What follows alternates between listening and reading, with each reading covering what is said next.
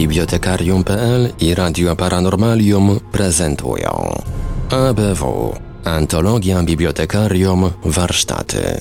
A więc kolejne wakacyjne wydanie ABW, Antologia Bibliotekarium Wakacje, czas zacząć. Przy mikrofonie i za starami technicznymi audycji jak zawsze Marek Sękiewelios, a po drugiej stronie połączenia internetowo-telefonicznego są z nami panowie z ABW, Marek Żelkowski i Wiktor Żwikiewicz. Halo, halo Bydgoszcz. Dzień dobry wieczór Państwu. To znowu my. E, to się tak często nie zdarza, żeby ABW e, było emitowane tydzień po tygodniu, no ale czas mamy taki, nie powiem, że zwariowany, bo wakacyjny, no to właściwie trochę też zwariowany. Niemniej jednak, no dzisiaj, dzisiaj kolejny ABW i ja się z tego cieszę. Mam nadzieję, że Państwo również. Wiktorze, czy Ty tam jesteś? Jestem, jestem. E, siedem dni czekałem, tak jak żeś to e, w zapowiedzi poprzedniej audycji e, zauważył.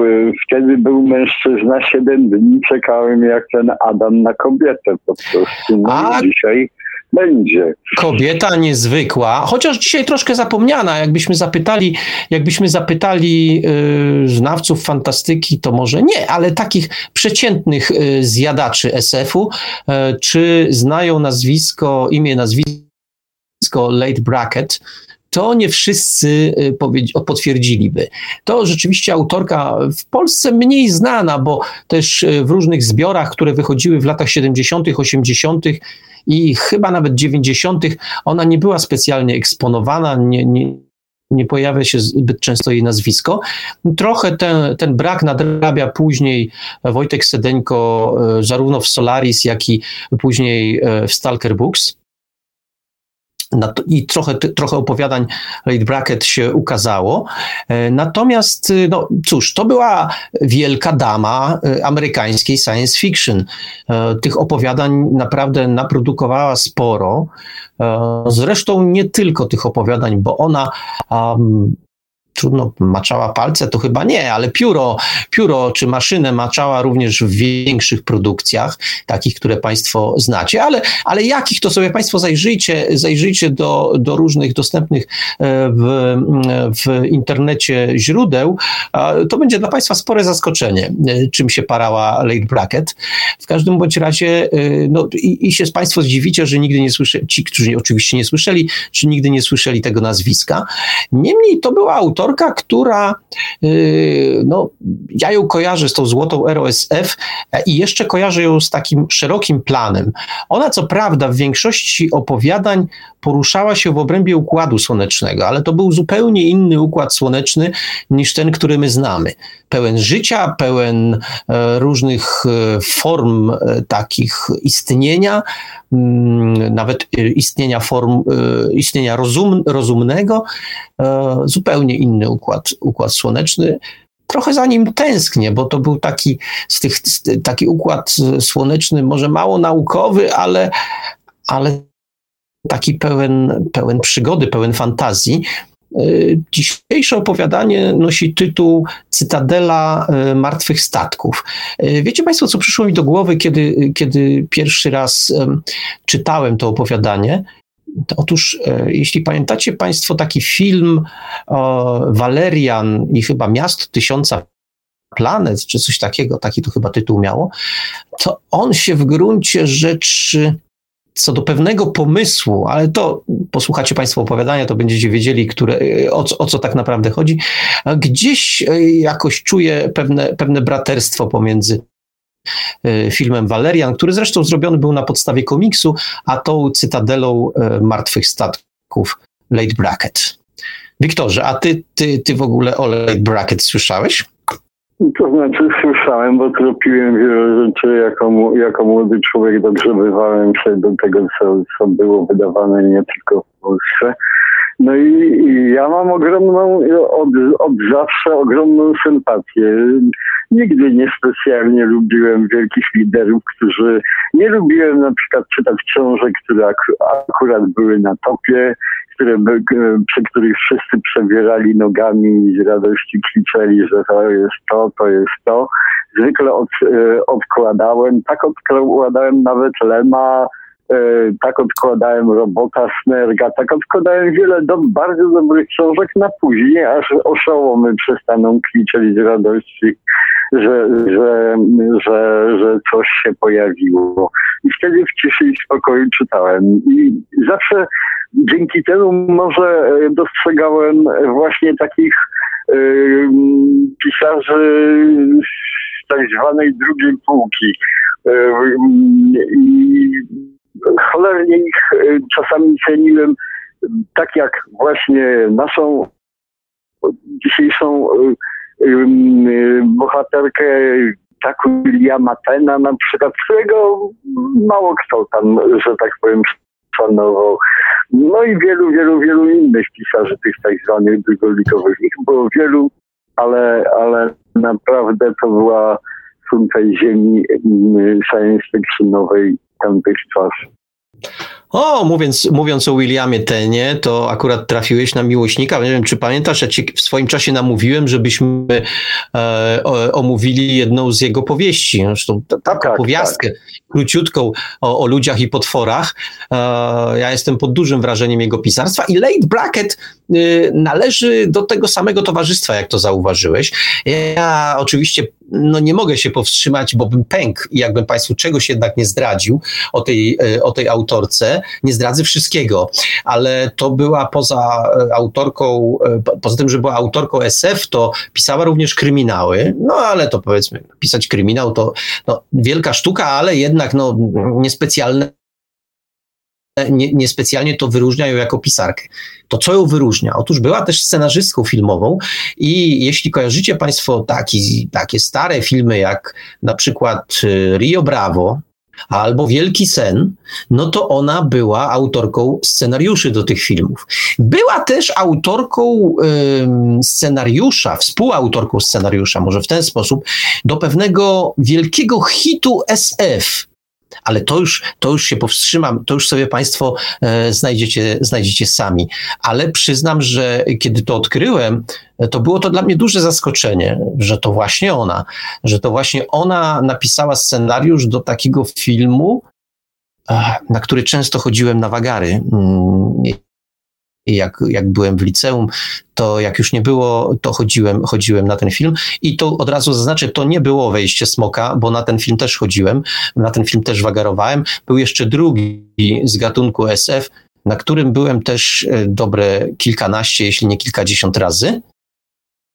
No i to właśnie jest ten film. To chyba tyle, co, co, mogę, co mogę powiedzieć. A jeśli y, mam coś powiedzieć o opowiadaniu, które dzisiaj Państwo usłyszycie, to podróż, jaką odbywa bohater, e, specyficzna. E, w tamtych czasach wyobrażenie sobie czegoś takiego, e, no już zostanę przy tytule, czyli tej cytadeli martwych statków, czymkolwiek to jest, znaczy dowiecie się Państwo za chwilę, czym to jest, wymyślenie czegoś takiego, ja myślę, że wymagało naprawdę nie, niezwykłych zdolności e, takich do fantazjowania, do, do wyobrażania sobie przyszłości. Znowu, tak jak w zeszłym tygodniu powiem, no okej, okay, fantazja pani Late Bracket pracowała naprawdę nieźle, ale znowu ja nie za to ją lubię, tylko za to samo, o czym mówiłem w zeszłym tygodniu, a mianowicie, że te problemy, o których ona pisze, te relacje pomiędzy ludźmi, o których ona pisze, to tak naprawdę chyba są nasze relacje. No, takie odnoszę wrażenie. Chyba, żebyście Państwo chcieli polemizować, to ja bardzo chętnie zawsze, czy to w bibliotekarium, czy, czy w jakiejś innej formie, zawsze chętnie taką polemikę podejmę, a jeśli mnie Państwo przekonacie, że nie, że głupoty opowiadam, to nawet to publicznie jestem gotowy odszczekać. Wiktorze? Ja bardzo chętnie, ja, ja bym tą całą, całą naszą, naszą, naszą skończył jednym stwierdzeniem. Gdybym ja dzisiaj w jakimś mniej lub bardziej nawiedzonym towarzystwie zasiadł przy okrągłym stoliku i, i postanowił e, wywoływać duchy tych, których już nie ma, to najchętniej chciałbym wywołać ducha naszej dzisiaj bohater, dzisiejszej bohaterki. No, to opowiadanie jest taką próbą właśnie złapania tego ducha. Dla wszystkich polecam. No cóż, to skoro Wiktor postanowił zakończyć ten nasz dzisiejszy wstęp tym właśnie stwierdzeniem, to mnie pozostaje tylko i wyłącznie podporządkować się. A zatem dobrej lektury, dobrego słuchania. E, tradycyjnie e, no, przypominam, że to jest ABW, wakacyjny, ale jednak ABW. Więc niecierpliwie z Wiktorem czekamy na Państwa twórczość. Mamy nadzieję, że gdzieś tam e, w wakacyjnym nastroju, ale jednak w nastroju twórczym, że jest to nastrój, nastrój twórczy i te opowiadania powstają. No bo bez Państwa opowiadań ta audycja jest jakaś taka niepełna, mm, jeśli zaczyna się nowy sezon. Oczywiście, oczywiście jakieś tam pomysły na jakieś kolejne, kolejne cykle mamy. Natomiast, tak jak powiedziałem, bez Państwa opowiadań zaczynam się zastanawiać, czy ona w ogóle ma sens. Więc liczę, że jakoś tak zaczną w najbliższym czasie kolejne teksty spływać. Kilka ich mamy już na nowy sezon, ale nam to jest zawsze mało. Zawsze chcielibyśmy więcej, więcej nowe, nowe. No więc do tego Państwa namawiam. A za tydzień, a za tydzień już nie będzie ABW, e, już będzie bibliotekarium, no bo czas w końcu, czas w końcu trochę pogadać o książkach. I tak jak e, zapowiadałem jakiś czas temu, w najbliższym bibliotekarium zajmiemy się y, autorem, który no, zrobił sporo zamieszania w polskiej fantastyce naukowej, y, albowiem Wiśniewski Snerk i jego książki, dwie książki, y, Robot oraz Według Łotra, no to były takie książki, które naprawdę no, jak ktoś ich nie znał, no to, to na niego patrzono tak dosyć z politowaniem. Jak możesz interesować się fantastyką i nie znać książki pod tytułem Robot, a Robot to było wyzwanie czytelnicze. Tego się nie dało przeczytać w sposób lekki, łatwy i przyjemny, przez to trzeba było tak czy inaczej przebrnąć, ale satysfakcja z tego przebrnięcia niesamowita. Wierzcie mi Państwo, niesamowita. Po raz pierwszy ten, tej satysfakcji doznałem jako czternastolatek i cóż ja tam mogłem rozumieć? To tak jak z większością książek, który, do których się Państwu przyznaję, że ja połowy nie rozumiałem i tu podobnie było. Niemniej satysfakcja ogromna. No, konieczność ponownej lektury po jakimś czasie i to też była ogromna satysfakcja.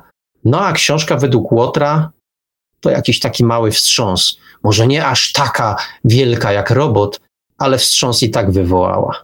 Tak, ale o tych wstrząsach to szerzej, szerzej za tydzień. A cóż, teraz Państwa zostawiamy z Late Bracket i z Cytadelą e, zaginionych statków. Chyba znowu, nie, chyba mam nadzieję, nie pomyliłem tytułu. Zaginionych statków.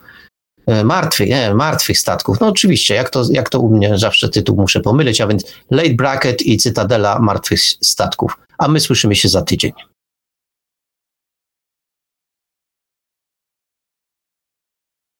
Lee Brackett, Cytadela Martwych Statków. Tłumaczenie Witold Bartkiewicz w domenie publicznej.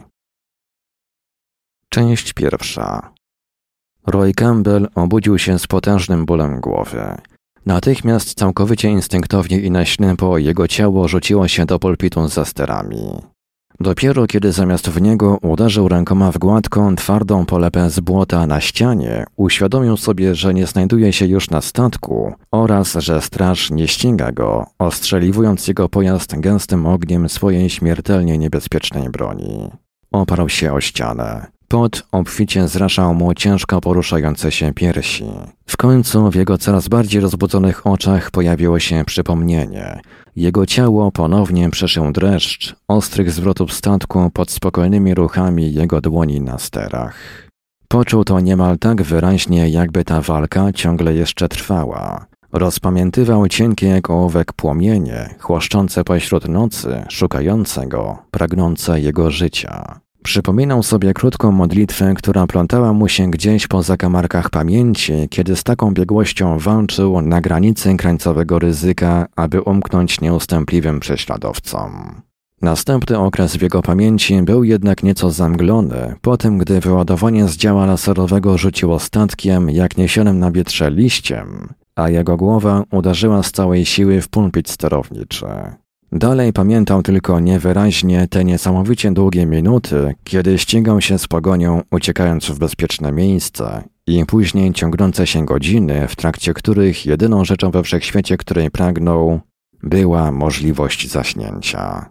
Opadł z powrotem na łóżko z rozpiętej na ramię skóry, a z ust wyrwało mu się coś pośredniego między śmiechem i przekleństwem. Nadal się obficie pocił, a jego żelaste ciało skręcało się niespokojnie. Znalazł jakiegoś papierosa, przypalił go za drugim razem i siedział nieruchomo, nasłuchując jak stopniowo zwolnia rytm bicia jego serca. Dopiero wtedy zaczął się zastanawiać, co go obudziło. Była noc, głęboka noc wenusjańska, ciemnobłękitna, w kolorze indygo. Przez otwarte drzwi chaty Campbell widział drzewa licha, kołyszące się lekko na gorącym wolnym wietrzyku. Wydawało się, jakby to cała noc się kołysała, jak jakaś ciemna, niebieska zasłona. Przez długi czas było zupełnie cicho, poza odległymi wrzaskami jakichś bagiennych zwierząt w gorączce pogoni za stopyczą. Potem, ostro i brutalnie gwałcąc niebieską ciszę, zaczął bić bęben. Jego dźwięk spowodował, że serce Campbella podskoczyło. Nie był może jakiś bardzo głośny, ale słychać w nim było mocną, twardą, barbarzyńską nutę, coś równie pierwotnego jak same bagna i równie jak one obcego, nieważne ile czasu człowiek na nich żył. Bębnienie ustało. Drugie, być może trzecie, wprowadzenie do rytuału, pierwsze musiało go obudzić. Campbell wpatrywał się w otwór drzwiowy zwiążonymi ciemnymi oczyma. Tym razem spędził z Krajlenami tylko dwa dni i większość tego czasu przespał. Teraz jednak pomimo całego swojego wyczerpania wyczuwał, że we wsi coś jest nie tak. Coś musi być nie tak, bardzo nie tak, kiedy bębny huczą w taki sposób podczas parnej, gorącej nocy.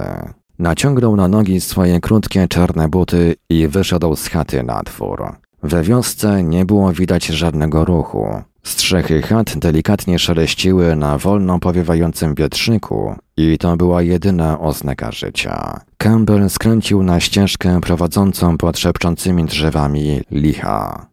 Nie miał na sobie nic poza obcisłymi czarnymi spodniami od kombinezonu kosmicznego, a gorący wiatr muskał i pieścił jego gołą skórę jak dotyk delikatnych dłoni. Wypełnił całe płuca miękkim powietrzem. Powietrze pachniało ciepłą, stojącą wodą, rosnącymi zielonymi roślinami i wolnością. Przede wszystkim wolnością. To było jedyne miejsce we wszechświecie, w którym człowiek mógł nadal odpowiadać sam za siebie i czuć się człowiekiem. Bęben ponownie podjął swój rytm, dolatujący jak bicie gniewnego serca ludzkiego z głębi indygowych ciemności nocy. Tym razem nie przerywał. Campbell wzdrygnął się lekko. Drzewa zaczynały już rzędnąć, odsłaniając kopiasty, ciemny wskórek. Był on oświetlony przez gorące promienie płonących strąków licha. Słodki, olejsty dym unosił się kłębami w konary drzew. Spoza drzew można było dostrzec ciemne rozbłyski na wodzie, ale bliżej widać było inne rozbłyski, jaśniejsze, bardziej dzikie, bardziej niebezpieczne. Rozbłyski oczu ludzi, milczących ludzi, stojących kręgiem wokół skórka. Pośrodku kręgu na kopcu siedział mały człowiek. Jego skóra miała jasno-biały, aż niebieskawy połysk chudego mleka. Ubrany był w kilt z opalizujących łusek. Twarz człowieka sugerowała w subtelny sposób gadzi wygląd, szeroka w kościach policzkowych i zwężająca się pod spodem. Grzebień ze wspaniałych piór to nie były tak naprawdę pióra, ale były do nich tak bardzo podobne, że Campbell nie był w stanie o nich myśleć inaczej. Rozpoczynał się tuż ponad linią brwi i biegł bez przerwy przez głowę i dalej wzdłuż kręgosłupa aż do talii. W tej chwili wszystkie stały nastroszone, połyskując w świetle ognisk. Między kolanami pieszczotliwie trzymał bęben. Gdy go dotykał, przestawał to być tak po prostu bęben. Kiedy śpiewał i uderzał w niego, zmieniał się on w jego własne, przepełnione nienawiścią serce. Campbell zatrzymał się tuż za kręgiem. Jego nerwy, ciągle napięte z powodu nieomal fatalnie zakończonego spotkania ze Strażą Kosmiczną, ukuły go lekkimi, piekącymi igiełkami. Jeszcze nigdy nie widział czegoś takiego. Mały człowiek zakołysał się lekko, spoglądając do góry w unoszący się dym. Oczy miał na wpół zamknięte. Bęben był częścią jego samego i częścią tej ciemnobłękitnej nocy. Był również częścią Campbella, hucząc echem w jego krwi.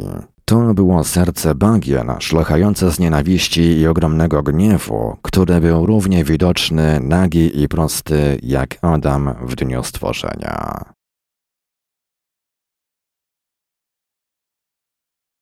Campbell musiał wykonać jakiś mimowolny ruch, ponieważ jeden z mężczyzn stojących u podnóża wzgórka odwrócił głowę i go zobaczył. Był wysoki i smukły, a jego grzebień cechował się czystą bielą, oznaką wieku. Odwrócił się i podszedł do Campbella, spoglądając na niego opalizującymi oczyma. Blask ognia rzeźbił twarz ziemianina ostrymi cieniami. Jej szczupłe, twarde, rysujące się kości, wysoki łuk nosa, który był kiedyś złamany, nie został prosto złożony, zgorzkniałe usta. Campbell spytał go w ojczystym, płynnym wenusjańskim. Co się dzieje, ojcze? Oczy Krajlena opadły na nagą pierś ziemianina. Porastały ją czarne włosy, a pod nimi widać było zawiłą plątaninę srebrnych i intensywnie niebieskich kresek, delikatnie wytatuowanych z wyjątkową zręcznością. Biały grzebień starego człowieka skinął, wskazując do przodu. Campbell odwrócił się i poszedł z powrotem ścieżką. Wiatr i drzewa licha, gorąca niebieska noc wypełniona rytmem gniewu i nienawiści małego człowieka z pębrem.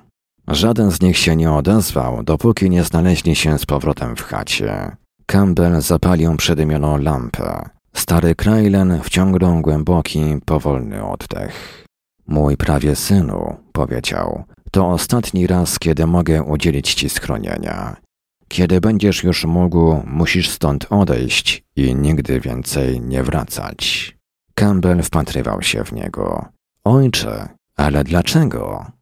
Stary człowiek rozłożył bezradnie swoje niebiesko-białe ręce. Ton jego głosu był bardzo ciężki ponieważ my, Krajleni, mamy przestać być. Campbell nic nie odpowiadał niemal przez minutę. Usiadł na skórzanym łóżku polowym i przeczesał palcami swoje czarne włosy. Opowiedz mi, ojcze, powiedział spokojnym, ponurym głosem. Biały grzebień Krajlena zmarszczył się w świetle lampy. To nie jest twoja walka.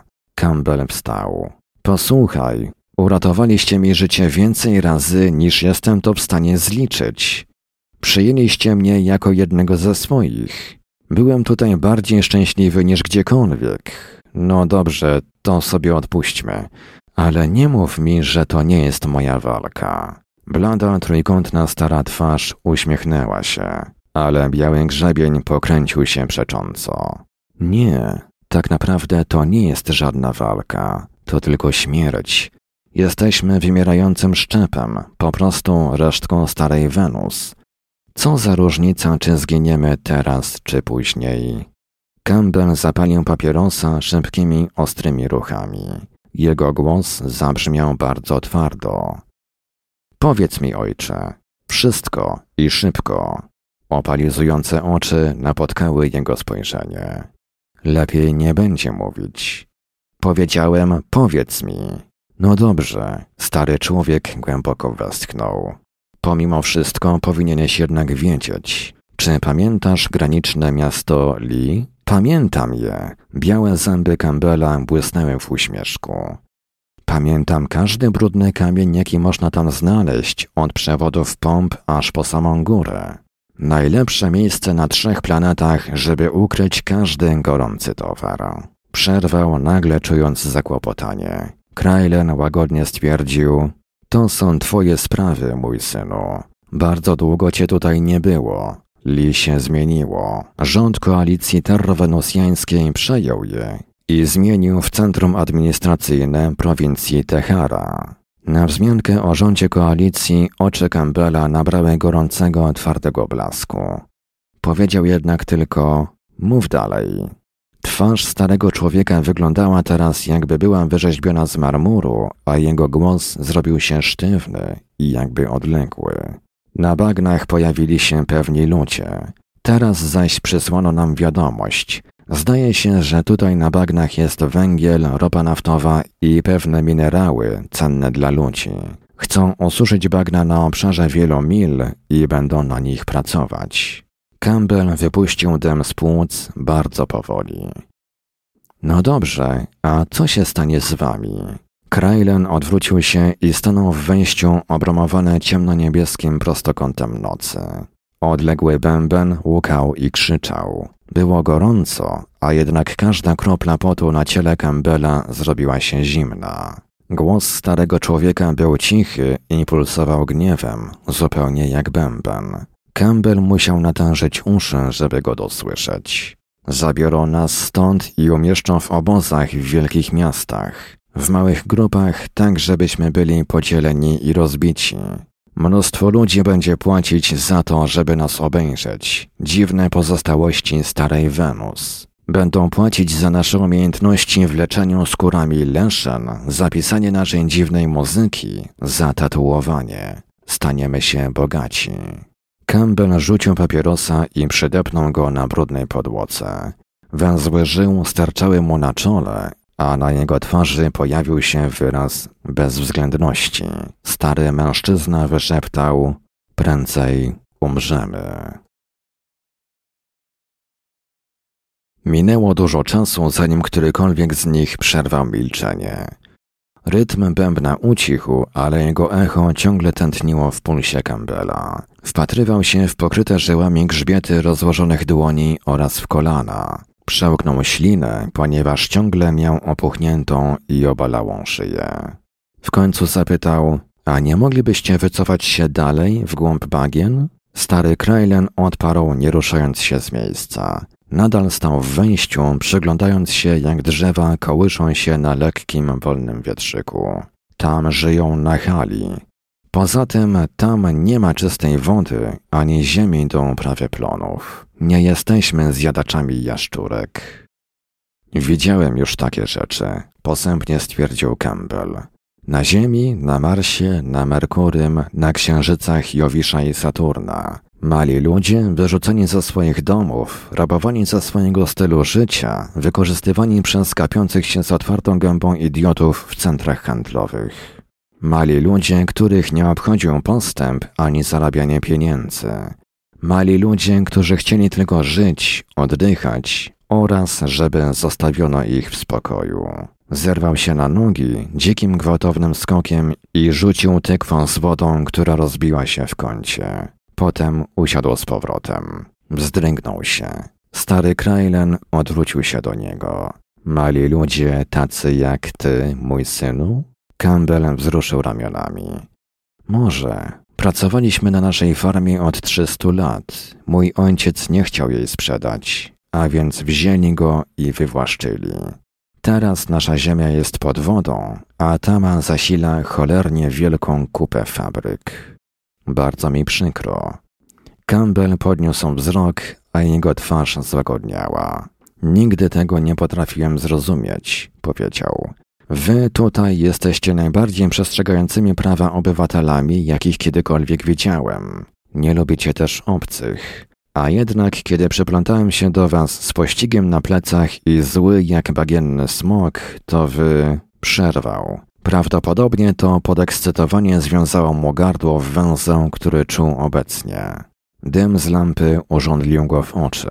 Zamrugał i pochylił się, żeby skorygować płomień. Byłeś ranny, mój synu, i miałeś kłopoty. Twój spór z policją nie był sprawą nikogo z nas. Każdemu byśmy pomogli. A potem, kiedy dostałeś gorączki i twoja kontrola nad sobą zniknęła, okazało się, że nie tylko twoje ciało potrzebuje pomocy. Daliśmy ci, co tylko mogliśmy. Ta, ochryple stwierdził Campbell. Nie powiedział tego na głos, ale dobrze wiedział, że to, co mu dali Kraileni, uchroniło go przed kompletnym odbiciem pod sufitem. A teraz Kraileni mieli pójść drogą innych słomek zmiatanych przez wielką miotłę postępu. Nic nie mogło tego powstrzymać. Ziemskie imperium przewalało się przez wszystkie planety, budując, handlując przewalając się przez dzieje, zwyczaje i rasy, żeby zarabiać pieniądze i tworzyć lśniącą, stalową klatkę efektywności. Klatkę, w której owieczki mogły żyć całkiem szczęśliwie, dobrze odżywione i zasobne. Ale on, Campbell, nie był owieczką. Próbował takiego życia, ale nie był w stanie beczeć zgodnie w jednym chórze. A więc musiał zostać wilkiem, bardzo niepokojącym całe stado. Wkrótce nie będzie już żadnego miejsca w całym układzie słonecznym, gdzie człowiek będzie mógł stać na własnych nogach i swobodnie oddychać. Poczuł duszność. Podniósł się i stanął w wejściu, obserwując poruszające się drzewa w gorącym, ciemnobłękitnym mroku. Drzewa tutaj znikną. Zastąpią je odwierty i kopalnie, żużel, sadza i stukot maszyn oraz ludzie w splamionych potem i smarem koszulkach, pracujący w dzień i w nocy, żeby zarabiać, rozwijać się, produkować. Usta Campbella wykrzywiły się, zgorzkniałe i sardoniczne. Powiedział cichym głosem: Boże, pomóż nieproduktywnym. Stary Krajlen wymamrotał: Co się stało z tymi innymi, mój synu? Szczupłe ramiona Campbella opadły. Część z nich umarła, część się podporządkowała, reszta odwrócił się tak nagle, że stary człowiek cofnął się lekko. W ciemnych oczach Campbella pojawiło się światło, a jego twarz gwałtownie się ożywiła. Reszta oznajmił niewzruszonym głosem, odeszła na Romany. Potem zaczął opowiadać. Pośpiesznie przemierzając chatę pełnymi napięcia nerwowymi krokami, próbował przypomnieć sobie rzeczy, o których kiedyś słyszał, a którymi nie był w tamtych czasach zainteresowany. Kiedy skończył, Krajlen odparł, to byłoby lepsze, absolutnie lepsze, ale rozłożył swoje długie, blade ręce, a jego biały grzebień opadł. Ale nie ma na to czasu. Ludzie rządu przybędą tutaj za trzy dni, żeby nas zabrać. Taki był podany limit czasu.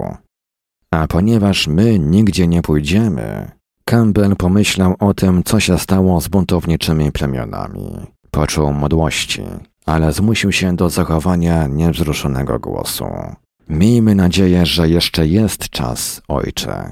Romany jest obecnie na orbicie Wenus. Nieomal się o nią rozbiłem, kiedy tu leciałem. W każdym razie ja mam zamiar spróbować. Jeżeli mi się nie uda, no cóż, zwódźcie ich tak długo, jak tylko się da. Pamiętając rytm bębna i sposób, w jaki wyglądali mężczyźni, nie wierzył, żeby trwało to zbyt długo. Naciągnął na siebie luźną koszulę z zielonej, jedwabnej pajęczej przędzy, przerzucił przez jedno ramię pas z ciężkim pistoletem igłowym i tą samą ręką wziął swoją czarną tunikę.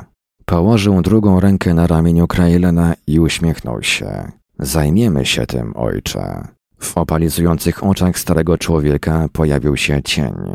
Żałuję, że nie udało mi się ciebie powstrzymać. Dla nas to jest i tak beznadziejne, a ty jesteś e, gorący. Czy nie tak brzmi to słowo? Campbell uśmiechnął się. Gorący, potwierdził. Dokładnie właśnie tak. Ja wręcz parzę.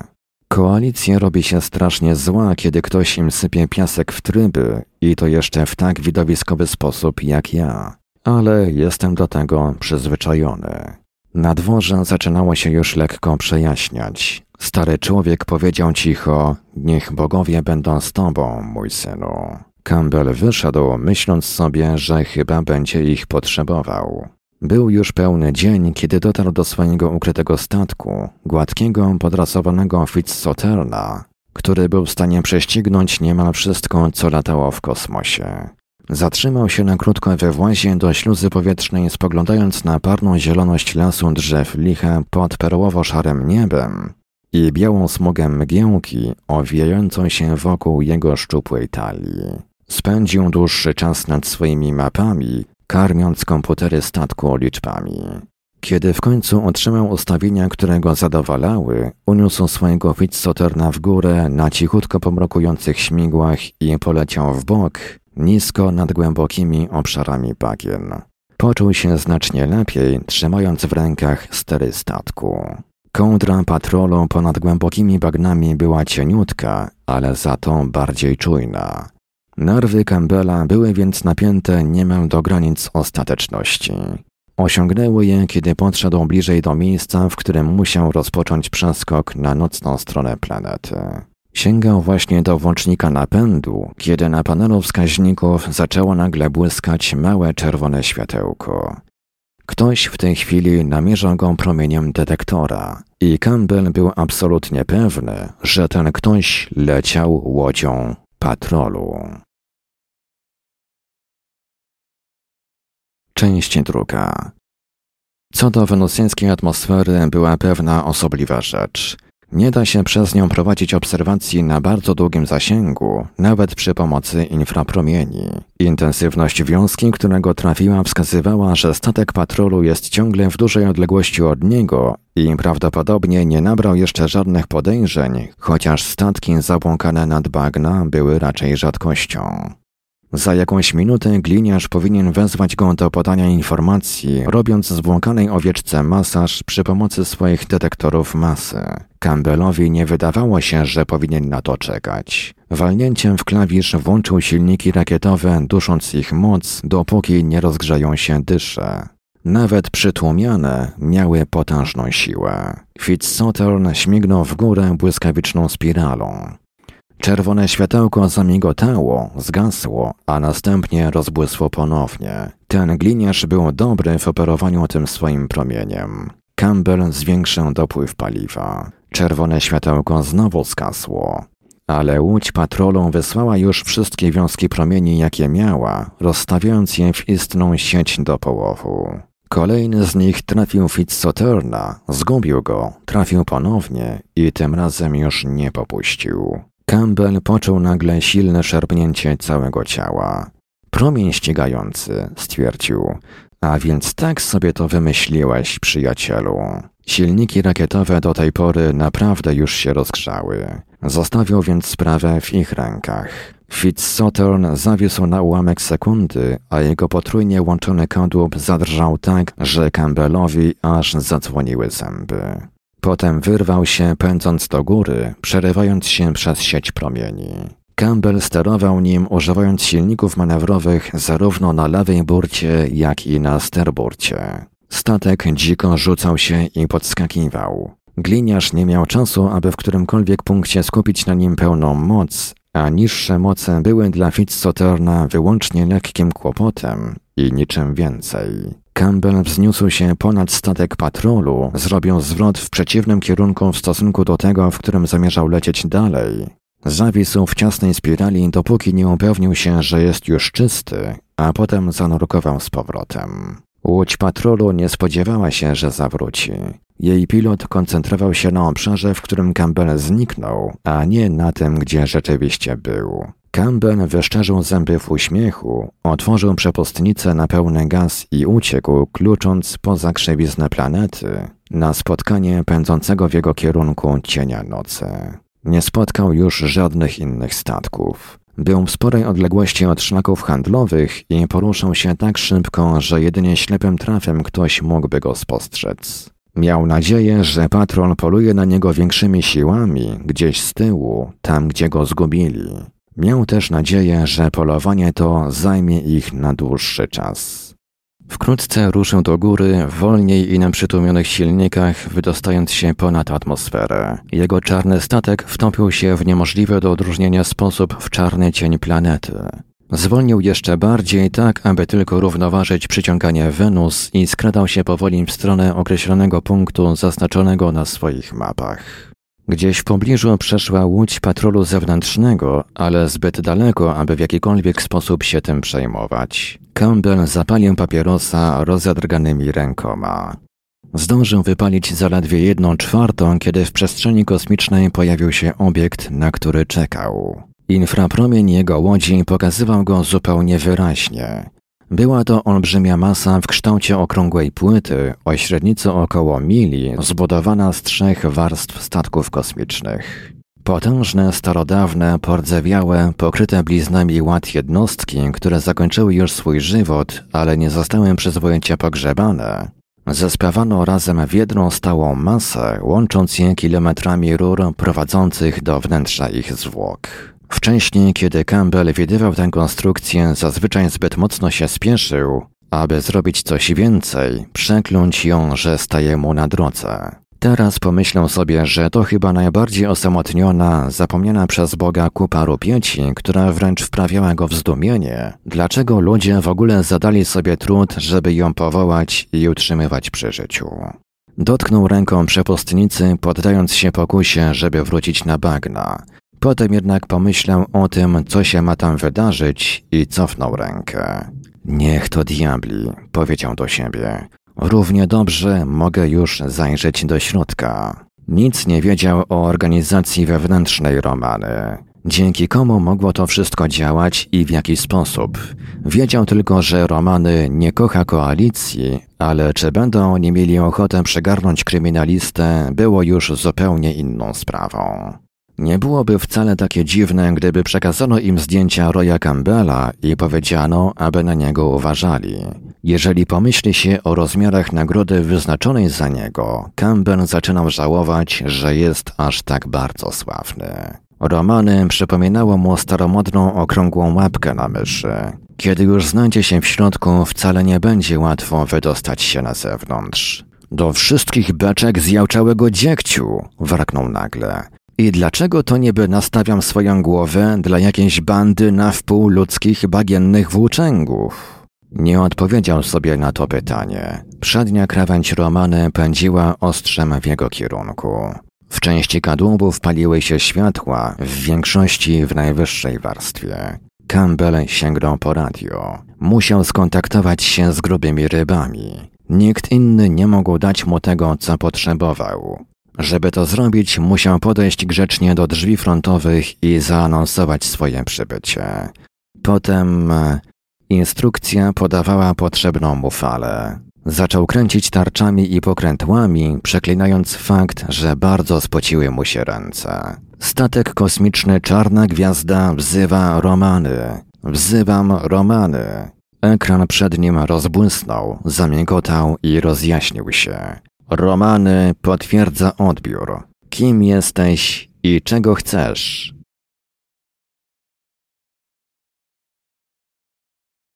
Na ekranie Campbella pojawił się jeszcze dosyć młody mężczyzna, Taxil. Pomyślał z jakiegoś merkuriańskiego zadupia. Był chyba nowoczarny i przystojny. Wyglądał tak, jakby widok Campbella podziałał na niego jak nieświeże piwo. Campbell powiedział, Serdeczny z pana gość, nieprawdaż? Nazywam się Thomas Black, jestem kupcem z Terry i chciałbym dostać się na pokład. To wymaga specjalnego pozwolenia. Ta? No dobrze, proszę połączyć mnie ze swoim szefem. Taksin wyglądał teraz tak, jakby niespodziewanie powąchał coś, co od dosyć długiego czasu było już martwe. Może chodzi panu o Erana Maka, przewodniczącego rady. Być może o niego, przyznał Campbell. Jeżeli reszta cyganów była podobna do tego, z pewnością nie spodoba im się pomysł przyjęcia obcych. No cóż, nie mógł ich za to winić. Obraz na ekranie rozmył się. Trwało to przez parę chwil, tak że Campbell zdążył wypalić w tym czasie trzy papierosy i wyczerpać swoje bogate słownictwo. Potem ekran nagle się rozjaśnił. Eran Mac to brzmiało z marsjańska, ale człowiek znajdujący się na ekranie z pewnością nie był Marsjaninem. Był ziemianinem o twarzy przypominającej granitowy klin w ramie składającej się w całości z wystających kości i dziwacznych kątów. Miał cienkie, bladorude, kręcone włosy, usta również cienkie. Nawet jego oczy też były cienkie, niemal szparki, bladoniebieskie, pozbawione rzęs. Campbell natychmiast poczuł, że go nie lubi. Nazywam się Tredrick, powiedział ziemianin. Jego głos też był cienki. Dało się w nim wyczuć lekki ton przypominający odgłos chodzenia po zimnym żwirze. Jestem głównym zwierzchnikiem ziemian. Panie Black, dlaczego chciałby pan u nas wylądować? Przynoszę wiadomość od ludu Krajlenów z Wenus. Oni potrzebują pomocy. Oczy Tredrika zrobiły się, jeżeli w ogóle było to możliwe, jeszcze cieńsze i jeszcze bardziej blade. Pomocy? Tak, pomocy. Campbella uderzyło nagłe podejrzenie wywołane przez coś, co jak zauważył przemknęło przez granitową twarz Tredrika, kiedy powiedział Krajlenów. Mówił dalej, bardzo powoli. Rusza na nich koalicja. Jak rozumiem, wy z Romany pomagacie innym w podobnych przypadkach. Zapanowała krótka chwila pełnej napięcia ciszy. Bardzo mi przykro, oświadczył Tredrick. Nic nie możemy zrobić. Ciemna twarz Campbella stężała. Ale dlaczego nie? Pomogliście przecież ludowi Szeniat na Ganimedesie i Drylandersom na Marsie. Przecież po to właśnie istnieje Romany, nieprawdaż? Jako miejsce schronienia dla ludów w podobnej sytuacji. Jako latnik nie wie pan o wielu rzeczach. W tej chwili nie możemy pomóc nikomu. Przykro mi, panie Black. Proszę zabrać stąd statek. Obraz na ekranie zniknął. Campbell wpatrywał się w niego z mordem w oczach. Przykro ci. Niech mnie diabli, jeżeli jest ci przykro. A w każdym razie, co się tutaj dzieje? Wyciągnął z gniewem rękę do nadajnika. I wtedy właśnie zupełnie nagle na ekranie pojawił się spoglądający na niego Taxil. Nieprzyjazny wygląd zniknął. Zastąpił go gniew, ale nie był to gniew skierowany na Campbella. Taxil odezwał się do niego przyciszonym, pośpiesznym głosem. Czy nie kłamie pan, że przyleciał pan do nas od Krajlenów? Nie, nie kłamie. Rozpiął koszulę, żeby pokazać mu swój tatuaż. Wredne śmierdziele. Black, niech pan wycofa statek, a potem podejdzie do jednego z zewnętrznych kadłumbów w najniższej warstwie. W niektórych rurach znajdzie pan alarmowe własy. Proszę wejść do środka i poczekać. W jego ciemnych oczach pojawił się dziki błysk. Jest jeszcze wśród nas paru ludzi, którzy nadal uważają Romany za miejsce schronienia.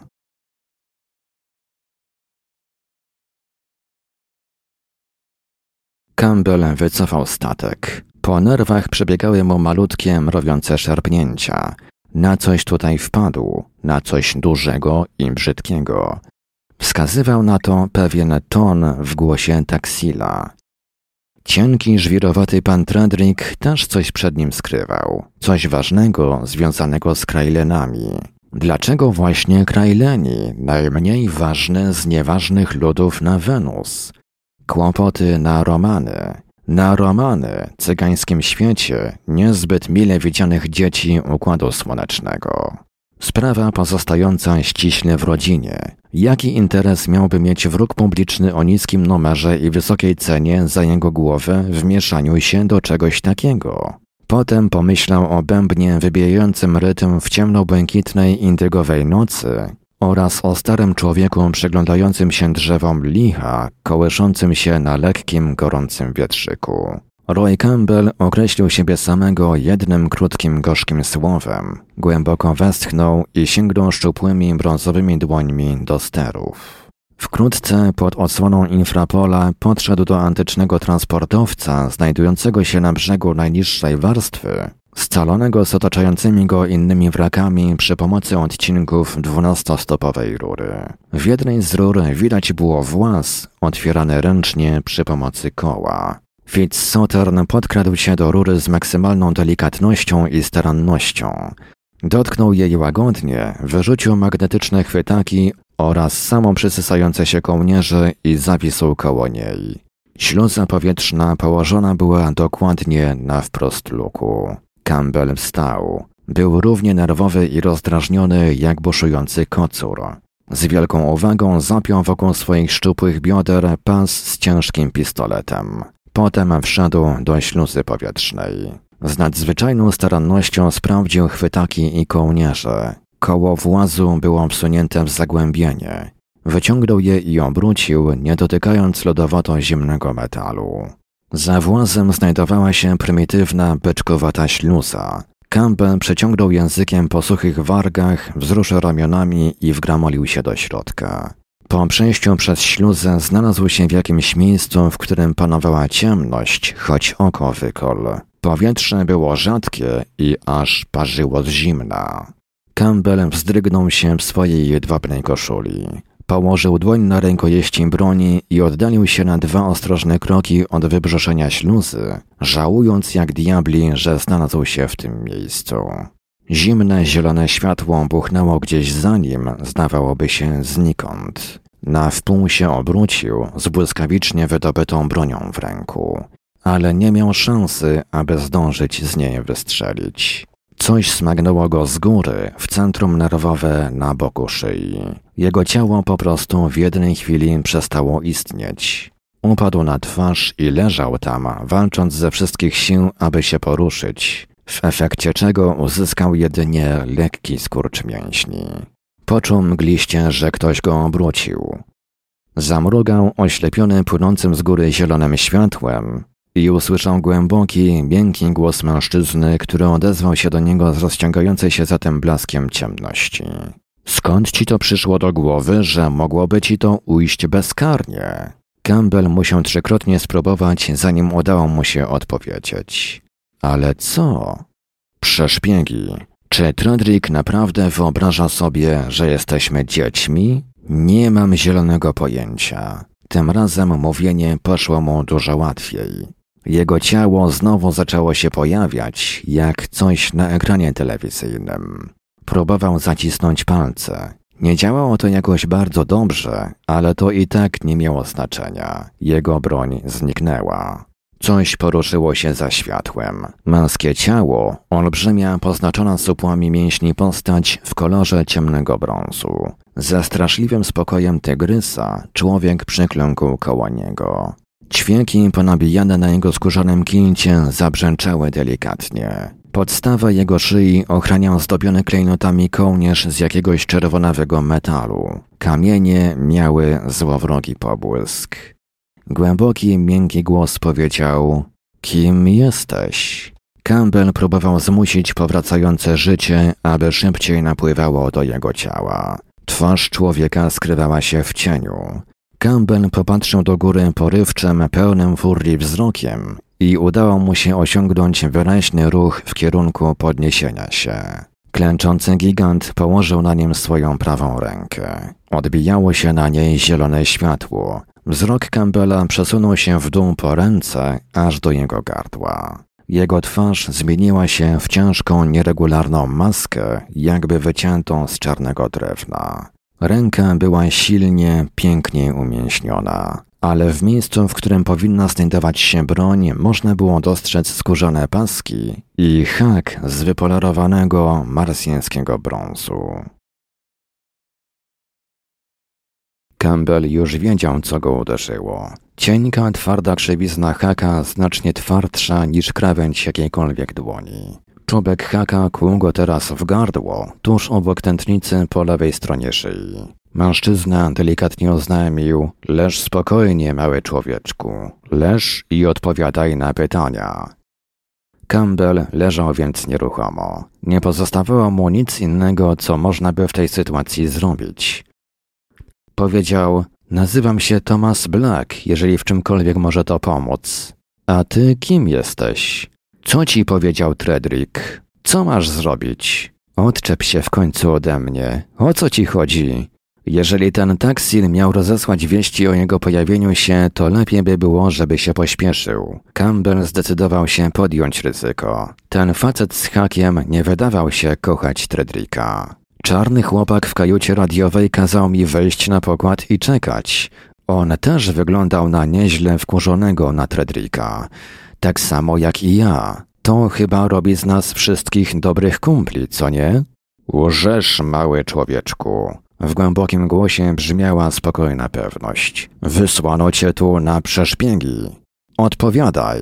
Czubek haka dołożył do tego ostatniego słowa swój wykrzyknik. Campbell skrzywił się. Wolał, żeby ten tuman nie nazywał go małym człowieczkiem. Nie przypominał sobie, żeby kiedykolwiek czuł się równie beznadziejnie wystraszony. Odparł tylko: Gdzie ty masz do diabła oczy, człowieku? Ja nie kłamię. Sprawdź to u taksila, on ci powie. I zdradzić go Tredrickowi? Jesteś wyjątkowo niezdarny, mały człowieczku. Hak wbił się odrobinę głębiej. Szyja Campbella zaczęła krwawić. Pod innymi względami czuł się już całkiem dobrze. Zastanawiał się nad szansami kopnięcia tego faceta w krocze, zanim jego hak rozerwie mu gardło. Próbował trochę się odsunąć, ale nie pozwalała na to ściana rury. Nagle, zupełnie niespodziewanie, spoza zielonego światła odezwał się głos kobiety. Campbell aż podskoczył. Nawet nie przyszło mu na myśl, że ktoś jeszcze może tutaj być. Teraz jednak było oczywiste, że ktoś musiał trzymać światło. Głos powiedział: Zaczekaj, Mara. Zard właśnie próbuje się ze mną połączyć. To był czysty, niski głos. Miał w sobie jakiś melodyjny ton. Campbell pokochałby go nawet gdyby brzmiał jak zwykły rechot, ale dzięki temu jego nerwy rozdźwięczały się czystą ekstazą. Hak cofnął się z dziury, którą wydziobał w jego szyi, ale nie odsunął się zupełnie. Campbell uniósł nieco głowę. Dolna krawędź plamy zielonego światła rozlewała się na przestrzeni stóp w sandałach. Widoczne ponad nimi gołe białe nogi były równie piękne jak głos w ten sam silny, czysty sposób. Zapadło dłuższe milczenie. Mara, człowiek z hakiem, odwrócił częściowo twarz w stronę światła. Była niemal prostokątna, pokryta bliznami i równie twarda jak wykuta z brązu. Osadzone w niej oczy miały kolor przedymionego bursztynu i układały się lekko skośnie pod opadającą grzywą płowych włosów. Po dłuższym czasie kobieta odezwała się ponownie. Tym razem jej głos zabrzmiał zupełnie inaczej. Był pełen gniewu, który do gniew powodował, że jej słowa wibrowały i tętniły, tak jak bęben Krajlenów. Ziemianin mówi prawdę, Mara. Rzeczywiście przysłał go Zard. On przyleciał tutaj w sprawie Krajlenów. Wielki mężczyzna, marsjański Drylander, Campbell oceniał, że gdzieś z okolic Kysz zerwał się na nogi i to szybko. Krajlenów! Poprosił o pomoc dla nich, a Tredrick go odesłał. Światło przysunęło się bliżej. Ale to jeszcze nie wszystko, Mara. Tredrick dowiedział się o nas. Stary Ekla wygadał. Już na nas czekają. Na statku.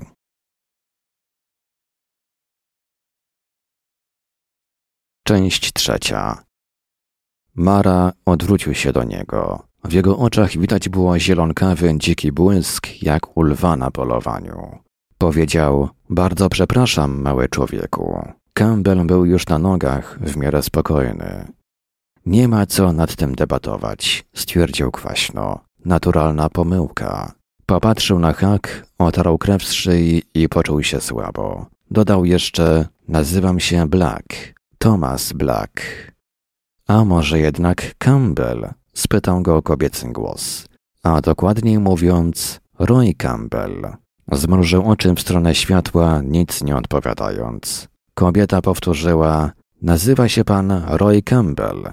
Stosunkowo niedawno była u nas straż, polując na pana. Zostawili nam pana zdjęcie. Wzruszył ramionami.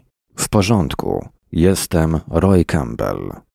To, zauważył miękomara, całkiem sporo zmienia. Mógł to rozumieć w niemal dowolny sposób. Jego hak lekko zabłysnął w zielonym świetle. Mamy tutaj na Romanie duży problem wojnę domową. Zanim ona się zakończy, będą ginąć ludzie, a być może nawet już to się dzieje. Jak widzisz swoje miejsce w tej sytuacji? A skąd mam to wiedzieć? Koalicja rusza na Krajlenów. Jestem im coś winien. Tak więc przyleciałem tutaj szukać pomocy. Pomocy! Ta. Otrzyma ją pan powiedziała kobieta. Jakoś ją pan otrzyma, jeżeli komukolwiek z nas uda się przeżyć. Campbell uniósł swoje ciemne brwi. W każdym bądź razie, co się tutaj dzieje? Niski głos kobiety odezwał się śpiewnie, odbijając się echem od ścian rury. Dawno, dawno temu było sobie parę statków, starych statków wypełnionych ludźmi, którzy nie mieli domów, Ludzi niewiele znaczących, dryfujących w swoim życiu, zarabiających na nie dzięki sprzedaży swoich dziwacznych wyrobów rzemieślniczych w portach kosmicznych. Ludzi, których przeklinano jako zagrożenie dla żeglugi i którym nie ufano, uważając ich za złodziei. Być może nawet byli oni złodziejami, ale było im również zimno, byli głodni i urażeni. Przerwała na chwilę, a potem podjęła dalej. Po pewnym czasie statki zaczęły się jednoczyć. Dzięki temu było im łatwiej. Mogły razem dzielić żywność i paliwo, komunikować się między sobą, wymieniać rozmaite idee. Kosmos nie był już taki samotny. Coraz więcej statków gromadziło się razem. Wkrótce było ich naprawdę mnóstwo. Nowa planeta niemal. Nazwali to Romany po jednym z wędrownych ludów z Ziemi, ponieważ oni również byli cyganami na swój własny sposób. Dokończyła, trzymali się swojego własnego stylu życia, handlowali z hałaśliwymi, depczącymi po sobie ludźmi zamieszkującymi planety, z których oni zostali wygnani, ponieważ byli do tego zmuszeni. Ale nienawidzili ich i sami byli znienawidzeni, tak jak to zawsze było w przypadku Cyganów. To nie było łatwe życie, ale przynajmniej byli wolni. Jak długo mieli swoją wolność, mogli osiągnąć wszystko. I zawsze, wszędzie, w całym układzie słonecznym, jeżeli jakieś małe zagubione plamię połykane było przez wielkich i potrzebowało pomocy, Romany wyruszało, aby mu tej pomocy udzielić. Jej głos przycichł. Campbellowi ponownie przypomniał się bęben Krajlenów, gniewnie śpiewający podczas ciemnobłękitnej nocy. Taka była wiara Romany, wyszeptała cichym głosem. Zawsze pomagać, zawsze udzielać schronienia małym ludziom, którzy nie potrafili przystosować się do postępu, którzy chcieli jedynie umrzeć w godności i pokoju. A teraz, a teraz, otrzeźwiającym tonem dokończył Mara, mamy wojnę domową.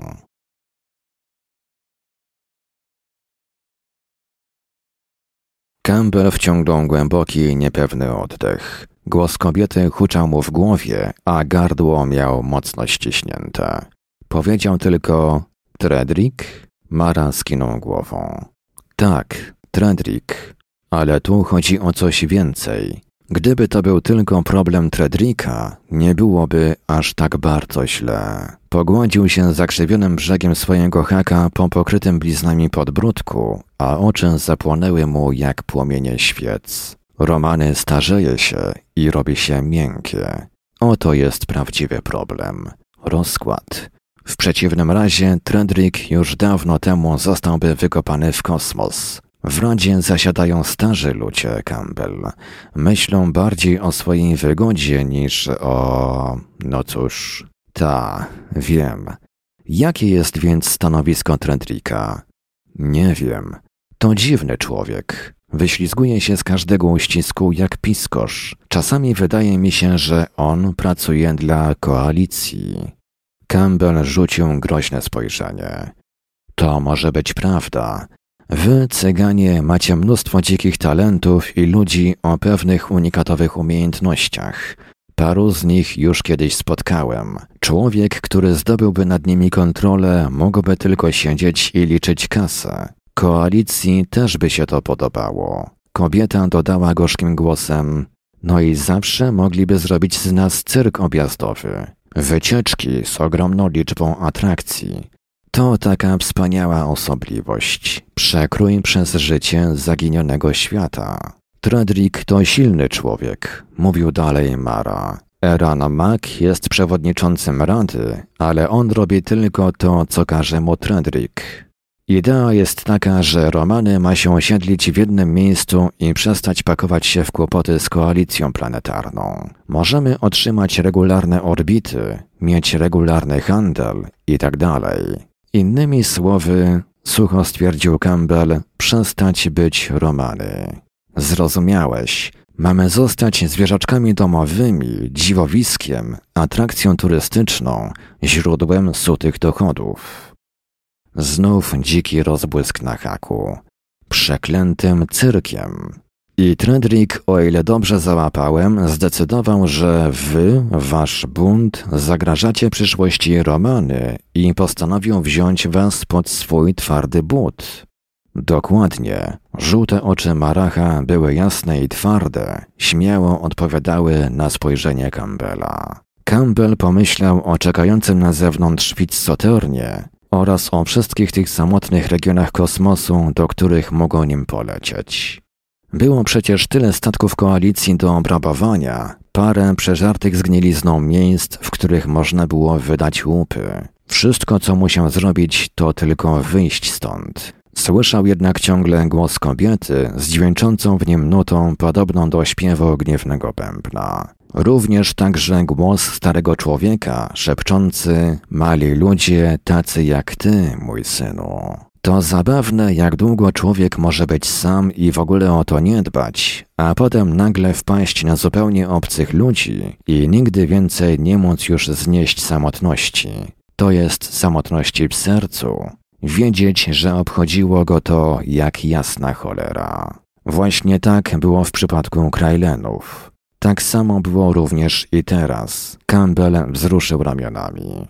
Pokręcę się trochę tutaj po okolicy. Potem dodał jeszcze z irytacją: Siostro, na miłość boską, czy może pani zabrać to światło z moich oczu? Odsunęła się, kierując snop światła w dół. Nazywam się Stella Moore. Wyszczerzył zęby w uśmiechu. Przepraszam, a więc pomimo wszystko ma pani twarz. Twarz nie była piękna. Była blada, w kształcie serca, obramowana masą rozwichrzonych czarnych włosów. Pod ciemno-złotymi brwiami, które nigdy nie widziały szczypczyków, znajdowały się szare, podłużne oczy, a jeszcze niżej czerwone, ponure usta. Kiedy się uśmiechała, zęby miała białe i nierówne. Od razu mu się spodobały. Czerwień jej ponurych warg była ich naturalnym kolorem. Miała na sobie krótką tunikę w kolorze gruntokaju, a widoczne pod nią ciało było długie i dobrze zbudowane. Jej ręce i szyja cechowała biel perły. Mara cicho powiedział: Skontaktuj się z Zardem, każ mu przełączyć system PA na szeroko otwarty i powiedz mu, że teraz zabieramy statek, żeby przywieźć Krajlenów.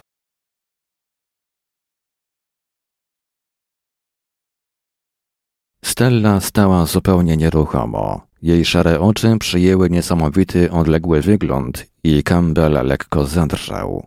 Dosyć często widywał telepatów w różnych zapadłych dziurach układu, ale nigdy nie wydawało mu się to normalne. Zrobione, wkrótce oznajmiła dziewczyna i ponownie stała się człowiekiem. Zielone światło zgasło. Energia, wyjaśniła. Poza tym nie będziemy go potrzebować. Proszę mi podać swoją rękę, panie Campbell. Zrobił to natychmiast z najwyższą gorliwością. Moi przyjaciele zaproponował, generalnie mówią do mnie Roy. Roześmiała się w odpowiedzi i ruszyli w drogę, poruszając się szybko i pewnie w czarnej, lodowato-zimnej ciemności. Statek, do którego zmierzali, jak się okazało, znajdował się wyżej, na drugim poziomie, w pobliżu kwater mieszkalnych. Tu na dole umieszczona była cała maszyneria, która utrzymywała Romany przy życiu. Ogrzewanie, oświetlenie, woda, powietrze, systemy chłodzenia i wiele kadłubów statków przeznaczonych na magazyny. Trzecia warstwa była ogromną farmą hydroponiczną, na której rosły zboża na ziarno, owoce i warzywa, dostarczające żywności dla tysięcy zamieszkujących Romany ludzi. Przepychając się przez rury i częściowo rozebrane kadłuby statków pachnące workami, suszonymi roślinami i olejem, Campbell uzupełniał swoje luki w wiece. Przywódcy buntowniczego elementu zebrali się tutaj na dole na potajemne spotkanie. Mara i dziewczyna właśnie z niego wracali, kiedy na nich wpadł Campbell. Podjęta została decyzja o ratowaniu Krajlenów, niezależnie od tego, co się wydarzy. Wiedzieli o sytuacji Krajlenów na długo wcześniej, zanim dowiedział się o niej Campbell. Cyganie handlujący w Lee przynieśli im wiadomości. Teraz więc Krajleni stali się symbolem, o który ze śmiertelną zażartością starły się oba punkty widzenia.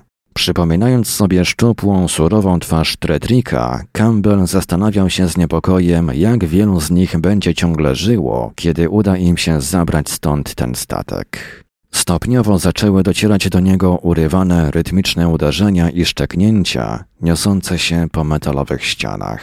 Młotki, przyciszonym głosem poinformowała go Stella. Ludzie z młotami, nietownicami i spawarkami nieustannie walczą z rdzą i starością, aby utrzymać Romany przy życiu. Każdy skrawek tego świata został kiedyś przez kogoś uznany za bezużyteczny śmieć i odzyskany przez nas z odpadków. Jej głos jeszcze bardziej przycichł, włączając w to również i ludzi. Campbell odparł, w obecnych czasach wyrzuca się na śmietnik naprawdę piękne rzeczy. Zrozumiała, o co mu chodzi. Nawet leciutko się uśmiechnęła. Ja urodziłam się na romany. Ale na ziemi jest wielu ludzi, którzy nie mogą sobie znaleźć miejsca w domu. Wiem, Campbell przypomniał sobie farmę swojego ojca, nad polami której rozciągał się błękit zimnej wody zamiast nieba. A Tredrick? On również urodził się tutaj, ale w nim jest jakaś skaza. Złapała głęboki oddech z nagłym ostrym krzykiem Mara! Mara! To Zard! Zatrzymali się. Campbellowi pod szczęką zaczął łomotać puls serca. Stella wyszeptała On nie żyje. Czułem, jak mnie wzywa, ale już nie żyje. Próbował nas ostrzec. Mara stwierdził ponurym tonem. A więc Tredrick go dostał. Prawdopodobnie musieli go zabić, kiedy próbował uciec z kabiny radiowej. Był bardzo przerażony. Cicho powiedziała Stella. Tredrick coś przygotował. On chciał nas ostrzec. Mara chrząknął. Campbell, trzymaj swój pistolet w gotowości. Teraz wchodzimy na górę.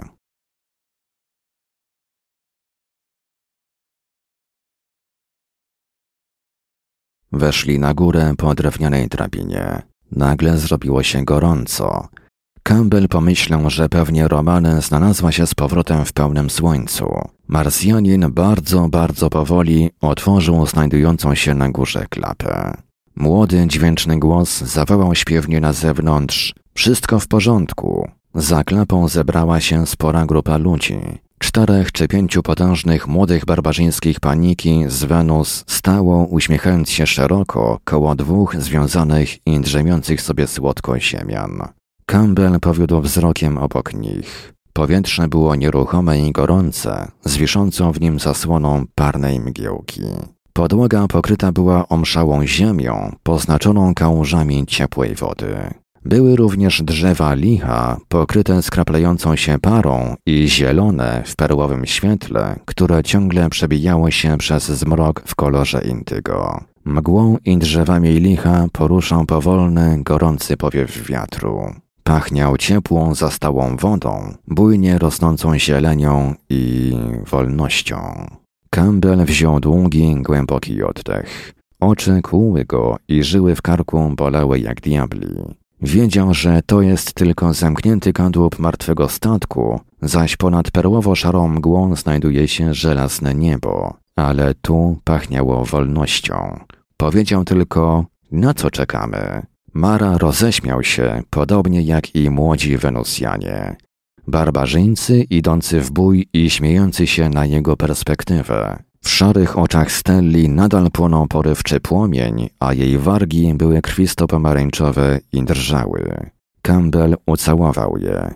On również roześmiał się miękko i powiedział: No dobrze, cyganie, chodźmy i poszli przez siedem statków kwartału Wenusjan. Z powodu Krajlenów większość Wenusjan była z buntownikami, ale nawet pomimo tego unosiły się gniewne głosy i pięści, a w paru przypadkach również i broń, w wyniku czego doszło do rozlewu krwi. Przyłączyli się do nich kolejni gorącogłowi młodzi ludzie oraz przesadziści mali nomadzi z wyżyn, którzy potrafili rozmawiać ze swoimi zwierzętami i trzech wężowatych, czwororękich pełzaczy z bagien Locharii. Wkrótce dotarli do ogromnego, opróżnionego transportowca na krawędzi kwartału Wenusjan. W pobliżu leżało na stosach mnóstwo rozmaitych towarów, czekających na załadowanie przez rząd śluz powietrznych na mniejsze statki handlowe. Mara stanął, klejnoty na jego kołnierzu rzucały groźne błyski, w świetle słonecznym wlewającym się przez na wpół przysłonięte porty widokowe, zaś pozostali napływali i zbierali się za nim. Stali w wąskiej galerii, na wpół drogi wzdłuż jej wewnętrznej ściany. Campbell popatrzył na dół. Na drabinkach i na poziomie dwa balkony niżej zebrało się wielu ludzi. Ponury, gniewny tłum ludzi z Ziemi, z Wenus, z Marsa, z Merkurego oraz z księżyców Jowisza i Saturna. Ludzie, niemal ludzie i prawdziwe potworności, milczący i obserwujący w gorącym świetle. Tu i tam świeciły się grzebienie szkarłatnych wypustek, gdzie indziej odblask wijących się pokrytych łuskami czarnych pleców, a ponad głowami złowieszcze błyski światła na powoli poruszających się mackach. W pewnej chwili jakieś stworzenie wyglądające jak ogromny niebieski pająk z dziecięcą twarzą wydało z siebie ostry, nieziemski wrzask. Zdrajca! Zdrajca! Cała stłoczona masa ludzi na drabinach i galeriach poruszyła się jak niesamowity dywan falujący w porywie wiatru.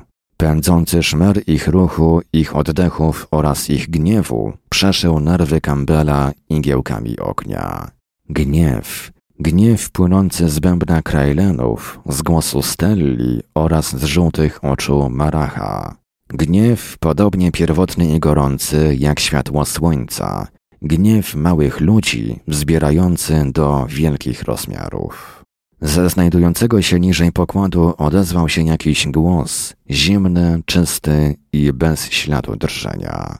Nie chcemy żadnych kłopotów. Wróćcie spokojnie do swoich kwartałów. Krajleni! Nazwa ta uderzyła jak grzmot, wyrzucona z tych wszystkich gniewnych gardeł, spadając prosto na wychodzoną, wyprostowaną postać, stojącą przed kręgiem straży ziemian, pilnującej śluz z gotową do strzału bronią. Cienka, ruda głowa Tredrika nawet odrobinę nie odchyliła się od pionu. Los Krajlenów nie leży już obecnie w naszych rękach. Udzielali schronienia niebezpiecznemu przestępcy i teraz właśnie są więzieni w Lee, aby odpowiedzieć za swoje czyny. Roy Campbell chwycił za znajdującą się przed nim żelazną barierkę. Wydawało mu się, że niemal jest w stanie zobaczyć jasny płomień zimnej satysfakcji w oczach Tredrika, pomimo całej odległości, jaka go od niego cieliła. Cienki, spokojny głos przebił się przez bębenki jego uszu z okrutną bezosobowością skalpela chirurga. Ten przestępca, Roy Campbell, jest teraz na Romany. Straż jest już w drodze do nas. Przez pamięć bezpieczeństwa waszych rodzin dla przyszłości Romany radzę wam nie ukrywać go dłużej, ani pomagać mu w ucieczce. Część czwarta. Campbell stał w miejscu, nie poruszając się ani nic nie mówiąc, a jego twarda, ciemna twarz, porysowana i martwa, Wyglądała jak wyrzeźbiona ze starego drewna, jak gdyby z wielkiej odległości usłyszał wściekłe przekleństwo zduszone przez Moracha, szybkie sapnięcie Stelli łapiącej głębiej powietrze, nagłe westchnienia i szmery pośród tłumu, który nie był już tak do końca pewny, co chce zrobić. Ale jedyne co widział to blada, łagodna twarz starego człowieka, uśmiechającego się w ciepłym niebieskim zmroku i brudne, obskurne kamienie Li. Gdzieś z okolicy kręgu uzbrojonych ludzi doleciał kolejny głos. Campbell odbierał go jedynie niewielką częścią swojego umysłu.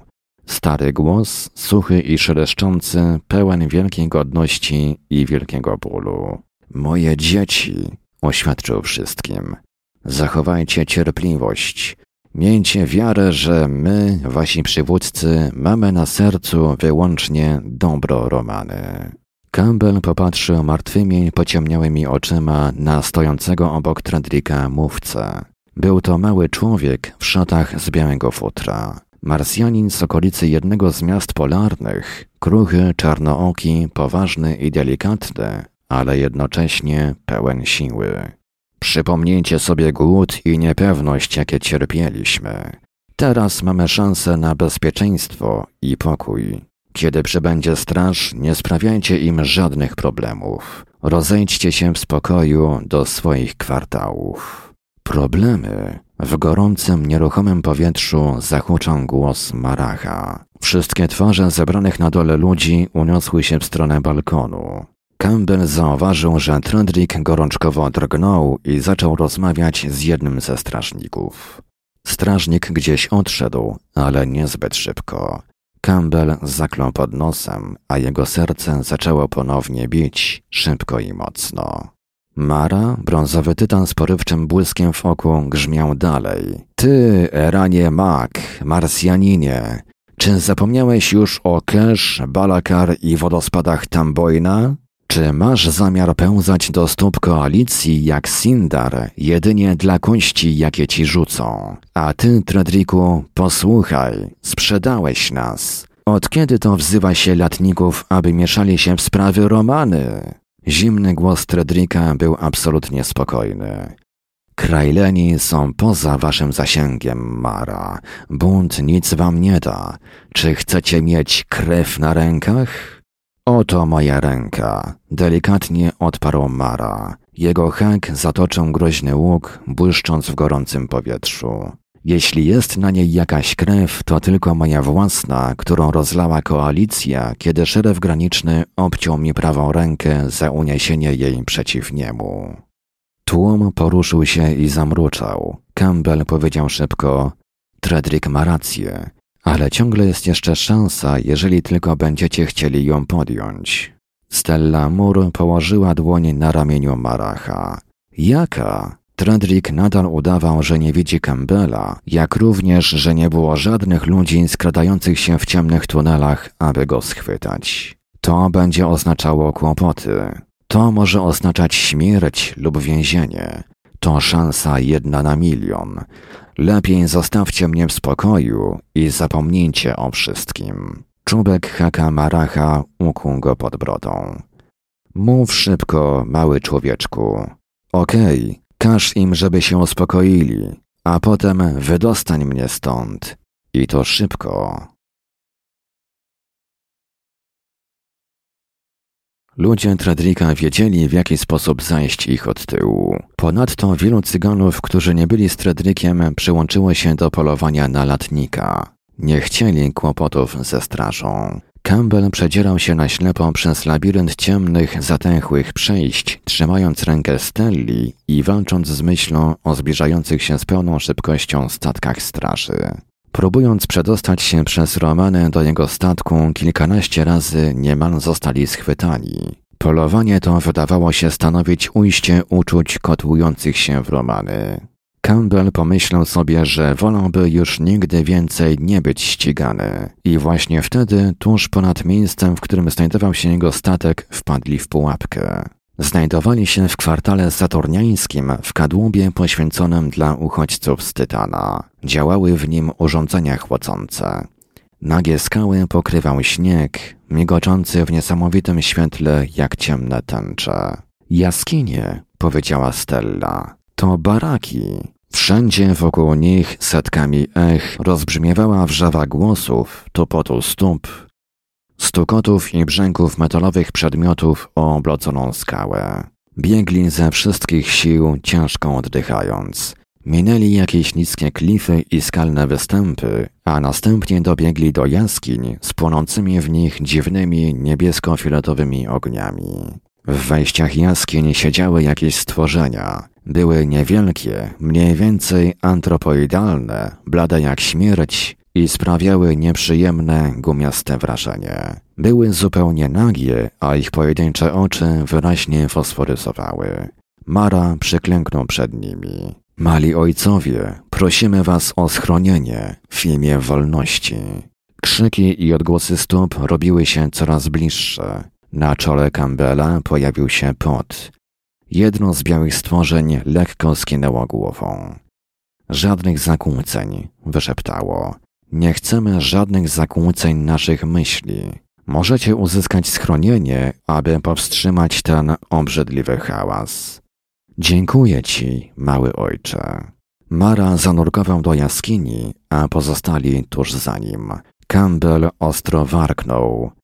Przyjdą tu naszym tropem i nas zabiją. Ponure wargi Stelli uniosły się w wilczym uśmiechu.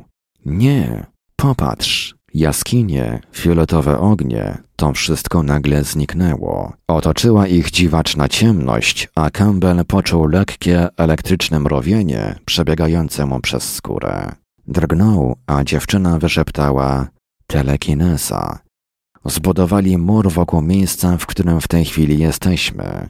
Z zewnątrz wygląda on jak zwykła ściana skalna zamykająca jaskinię. Mara poruszył się. Metalowe, ozdobne ćwieki na jego kilcie leciutko zabrzęczały. Jak te świnie już sobie pójdą, to z tego kadłuba jest trap prowadzący na dół, do rury, przy której zacumowany jest twój statek. Powiedz nam teraz, jaki jest twój plan. Campbell roześmiał się krótko i gorzko.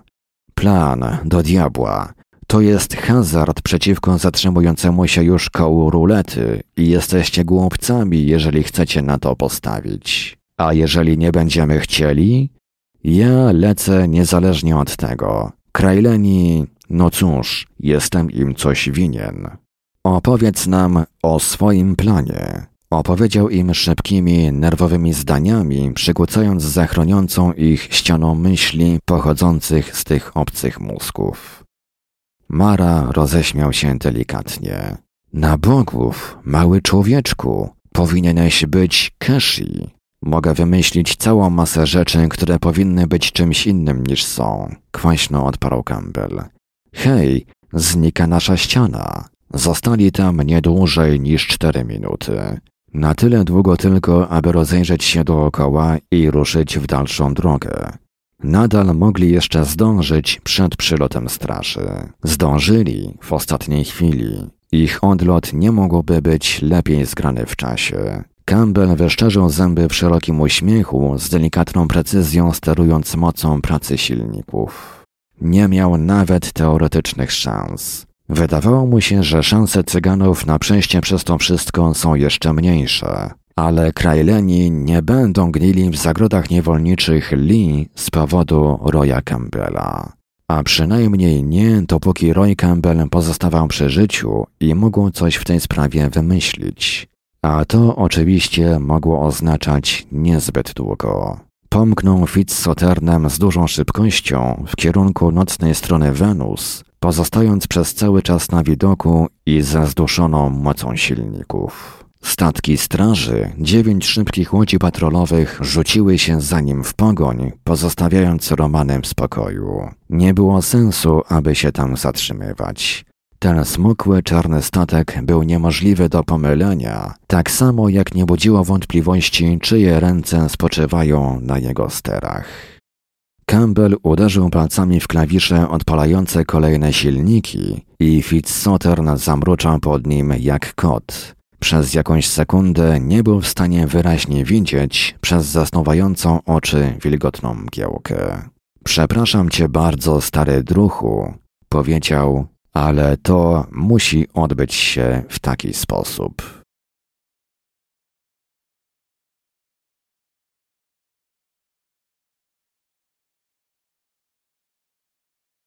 To był wspaniały pościg. Statki straży użyły wszystkich sztuczek, jakie znały ich załogi, a znały one ich naprawdę mnóstwo. Campbell siedział pochylony nad klawiszami, spocony jak mysz, a jego ciemna twarz zastygła w uśmiechu, w którym nie było nawet śladu wesołości. Tylko jego dłonie poruszały się z nerwową delikatnością i szybkością. I tylko dzięki statkowi udało mu się osiągnąć swój cel. Zarzucali na niego promienie ściągające, a on przełamywał ich działanie. Próbowali go otoczyć, a on im się wymykał. To smukłe ostrze mocy, ten niewielki margines przewagi szybkości wyciągnęły Roya Campbella z sytuacji, która na pierwszy rzut oka wyglądała na błyskawiczną, łatwą zdobycz. Dostał się w końcu do cienia, a wtedy straż zaczęła się bać, że im ucieknie, co skutkowało z ich strony złością i gniewem. Już nie próbowali go schwytać. Odbezpieczyli swoje blastery i zabrali się do roboty. Campbell oddychał teraz głęboko przez zaciśnięte zęby. Jego ciemna skóra błyszczała od potu, ciasno opinając kości, wypukłości mięśni i splecionych żył. Celowo nieznacznie zwolnił. Wzdłuż portów na sterburcie błysnęło wyładowanie energii. Zwolnił jeszcze bardziej i skręcił, ale tylko odrobinkę. Fitzsothern był pod jego rękoma jak żywa istota. Nic nie powiedział, kiedy następne wyładowanie uderzyło w statek. Nawet nie zaklął. Nie zauważył, że płacze, dopóki nie poczuł soli na wargach. Wydostał się z fotela pilota, po czym wypowiedział tylko dwa słowa. Ty, Judaszu. Na skutek ostatniego strzału wybuchł pulpit sterowniczy. Eksplozja odrzuciła go do tyłu przez cały kokpit, poronionego i poparzonego od topiących się metalowych elementów. Jakoś udało mu się pozbierać na nogi i ruszył korytarzem do przedziału śluzy. Z policzka mocno mu ciekła krew, ale nie zwracał na to uwagi. Zdawało mu się, że czuje, jak statek umiera pod jego stopami. Przyrządy zostały zniszczone. Fitzsothorn leciał dalej po szalonej, niekontrolowanej spirali, rozrywającej płyty jego pancerza na kawałki.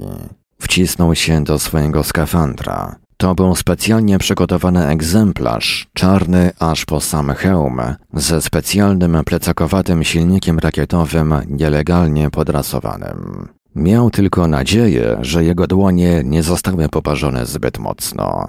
Statek brutalnie zatrzymał się w miejscu, rzucając nim mocno o. Promienie ściągające.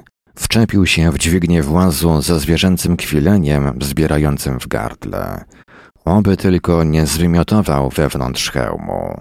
Właz otworzył się. Powietrze wyrzuciło go na zewnątrz w czarną jak atrament przestrzeń kosmiczną. Malutki, wydłużony jak włócznia płomień silnika plecakowego rozbłysnął tylko na chwilkę i zgasł, umykając uwadze ścigających pośród gorących ogni wraku. Campbell unosił się zupełnie bez ruchu w poczernionym skafandrze. Statki straży przemknęły obok niego, szarpiąc Fitzsoternem jak marlinem na wędce przy pomocy swoich promieni ściągających. Campbell zamknął oczy i przeklinał ich, powoli i bez śladu emocji, dopóki knebel w gardle nie zdusił jego słów. Dał im czas, aby odlecieli nieco dalej. Potem nacisnął wyzwalacz silnika rakietowego, zmierzając prosto w dół, w kierunku okrytych całonem ciemności bagien prowincji Tehara. Nie zachował żadnych wyraźnych wspomnień z tego lotu w dół. Ponad nim rozbłysnął ogień statku kosmicznego kierującego się w stronę Lee. Pozostało mu jeszcze nadal mniej więcej 8 godzin ciemności nad bagnami. W końcu wylądował na polanie. Był niemal pewien, że wiedział o tym jedynie on.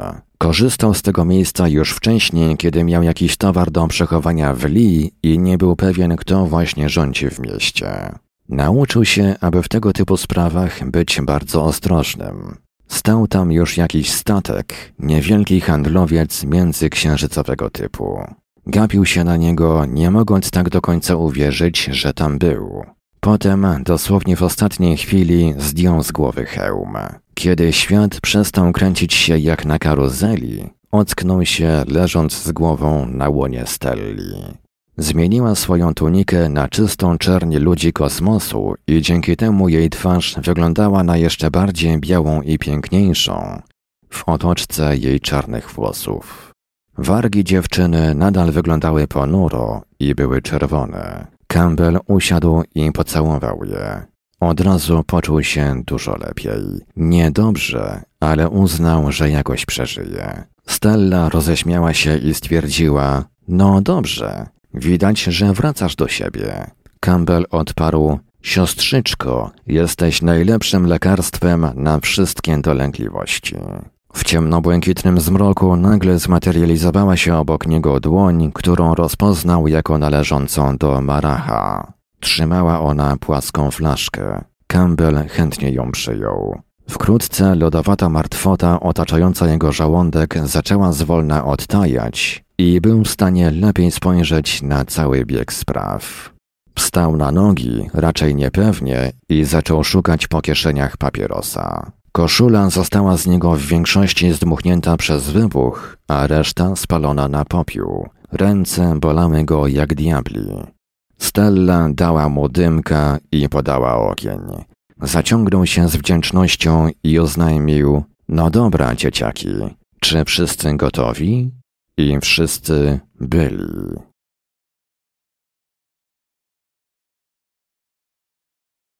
Tak więc Campbell rozpoczął akcję. Na początek opróżnił do końca płaską flaszkę i z zadowoleniem zauważył, że jego organizm działa już na najwyższych obrotach. Poczuł się swobodny, odprężony i gotów na wszystko. Miał tylko nadzieję, że alkohol nie zużyje się za szybko. Przez okoliczne, gęsto zarośnięte pagórki, bagna, zagłębienia terenu porośnięte trzcinami oraz drzewami licha prowadziła ścieżka. Tylko Campbell, który ją sam wydeptał, był w stanie nią poprowadzić. Przypominając sobie swoje błądzenie na ślepo po labiryncie Romany, poczuł się z tego zadowolony. Oznajmił z niekłamaną satysfakcją: Uważajcie, żeby się nie poślizgnąć. Jak wam się udało wydostać z Romany? Mara odpowiedział mu krótkim, ponurym śmiechem. Romany podczas tej pogoni za tobą stało się jednym wielkim domem wariatów. Niektórzy z chłopców o co bardziej gorących głowach rozpoczęli na tym tle pomniejsze wojenki z policją. Tredrick musiał wykorzystać większość swoich ludzi do zapewnienia porządku. Poza tym oczywiście wydawało mu się, że pobił nas na głowę w sprawie Krajlenów. Było tylko czterech ludzi pilnujących śluz, dodała Stella. Zajęli się nimi Mara i czterech chłopców paniki. Campbell przypomniał sobie statek kosmiczny pędzący w kierunku Lee. Opowiedział im o nim. To mógł być Trendrick lecący tam, aby osobiście nadzorować naszą klęskę. Klęska! Oczywiście spowodowane to było tym, że był lekko wstawiony, ale nie wydawało mu się, aby ktoś mógł go pokonać tej nocy. Roześmiał się głośno. W odpowiedzi na ten śmiech coś z ciemno-błękitnej nocy zburzyło spokój jego myśli. Coś tak nieokreślenie słodkiego i delikatnego, że zachciało mu się płakać, a potem wstrząsnęło nim z głęboko ukrytą i stalową siłą w środku. Campbell obejrzał się do tyłu przez ramię. Pomyślał sobie, niech mnie diabli. Jeżeli to w ogóle możliwe jest do zrobienia, to ci ludzie to zrobią. Tuż za nim podążała Stella. Dalej szedł szczupły mały człowieczek z czterema rękoma. Nie nosił żadnego ubrania, okrywało go tylko jego własne białe futro, a głowę wieńczyła mu korona z pierzastych antenek. Nawet w niebieskich ciemnościach nocy antenki i oczy mężczyzny płonęły jaskrawym szkarłatem. Pochodził z Kalisto, zaś w czworgu swoich rękach dźwigał jakiś przedmiot z grubsza przypominający harfę, Tyle, że miała ona podwójny zestaw strun na skos w obie strony.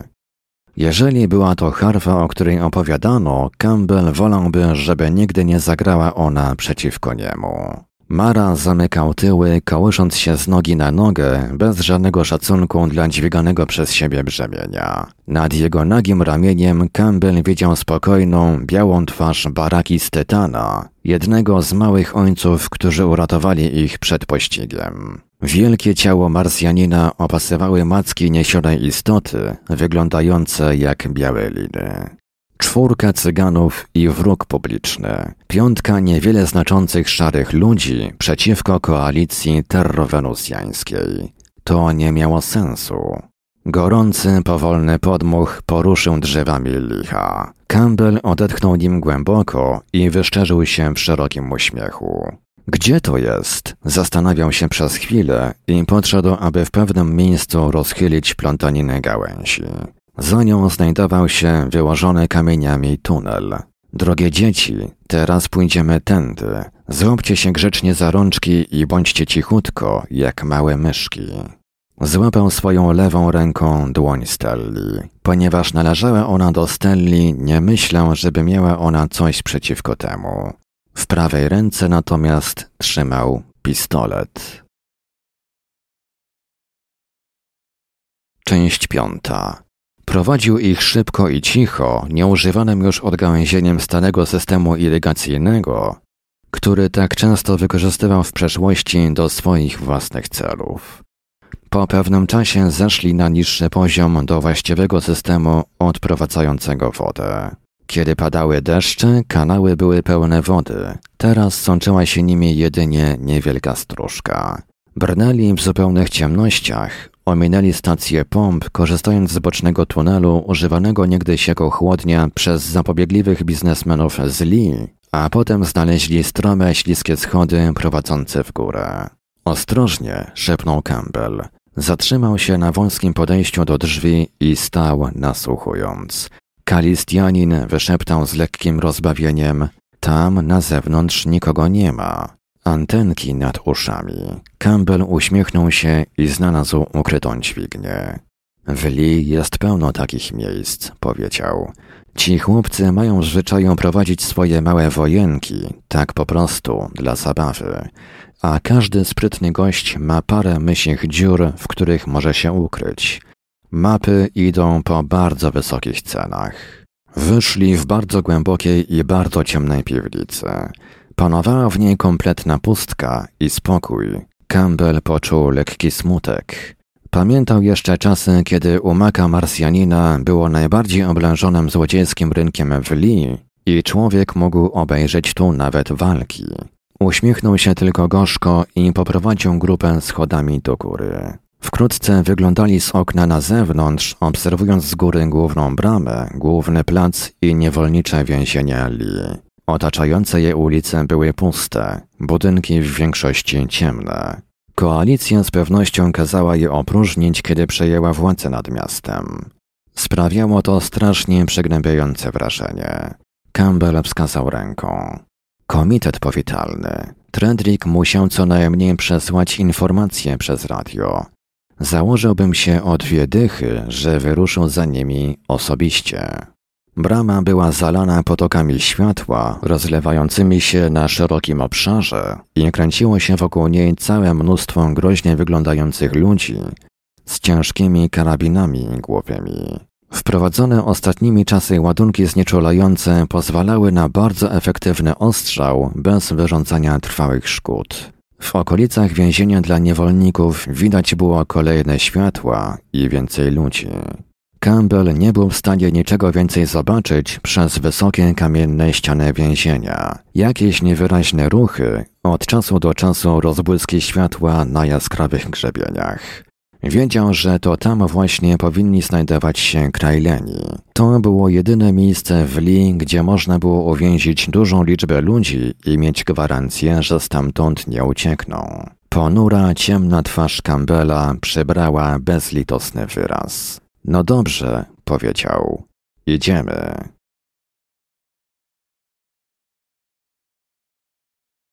W dół po kamiennych schodach zeszli do wyjścia. Szybki oddech Stelli w gorących ciemnościach, rytmiczne pobrzękiwanie ćwieków na kilcie Maracha. Campbell zauważył, że oczy harfisty Skalisto robią się coraz bardziej czerwone i gniewne.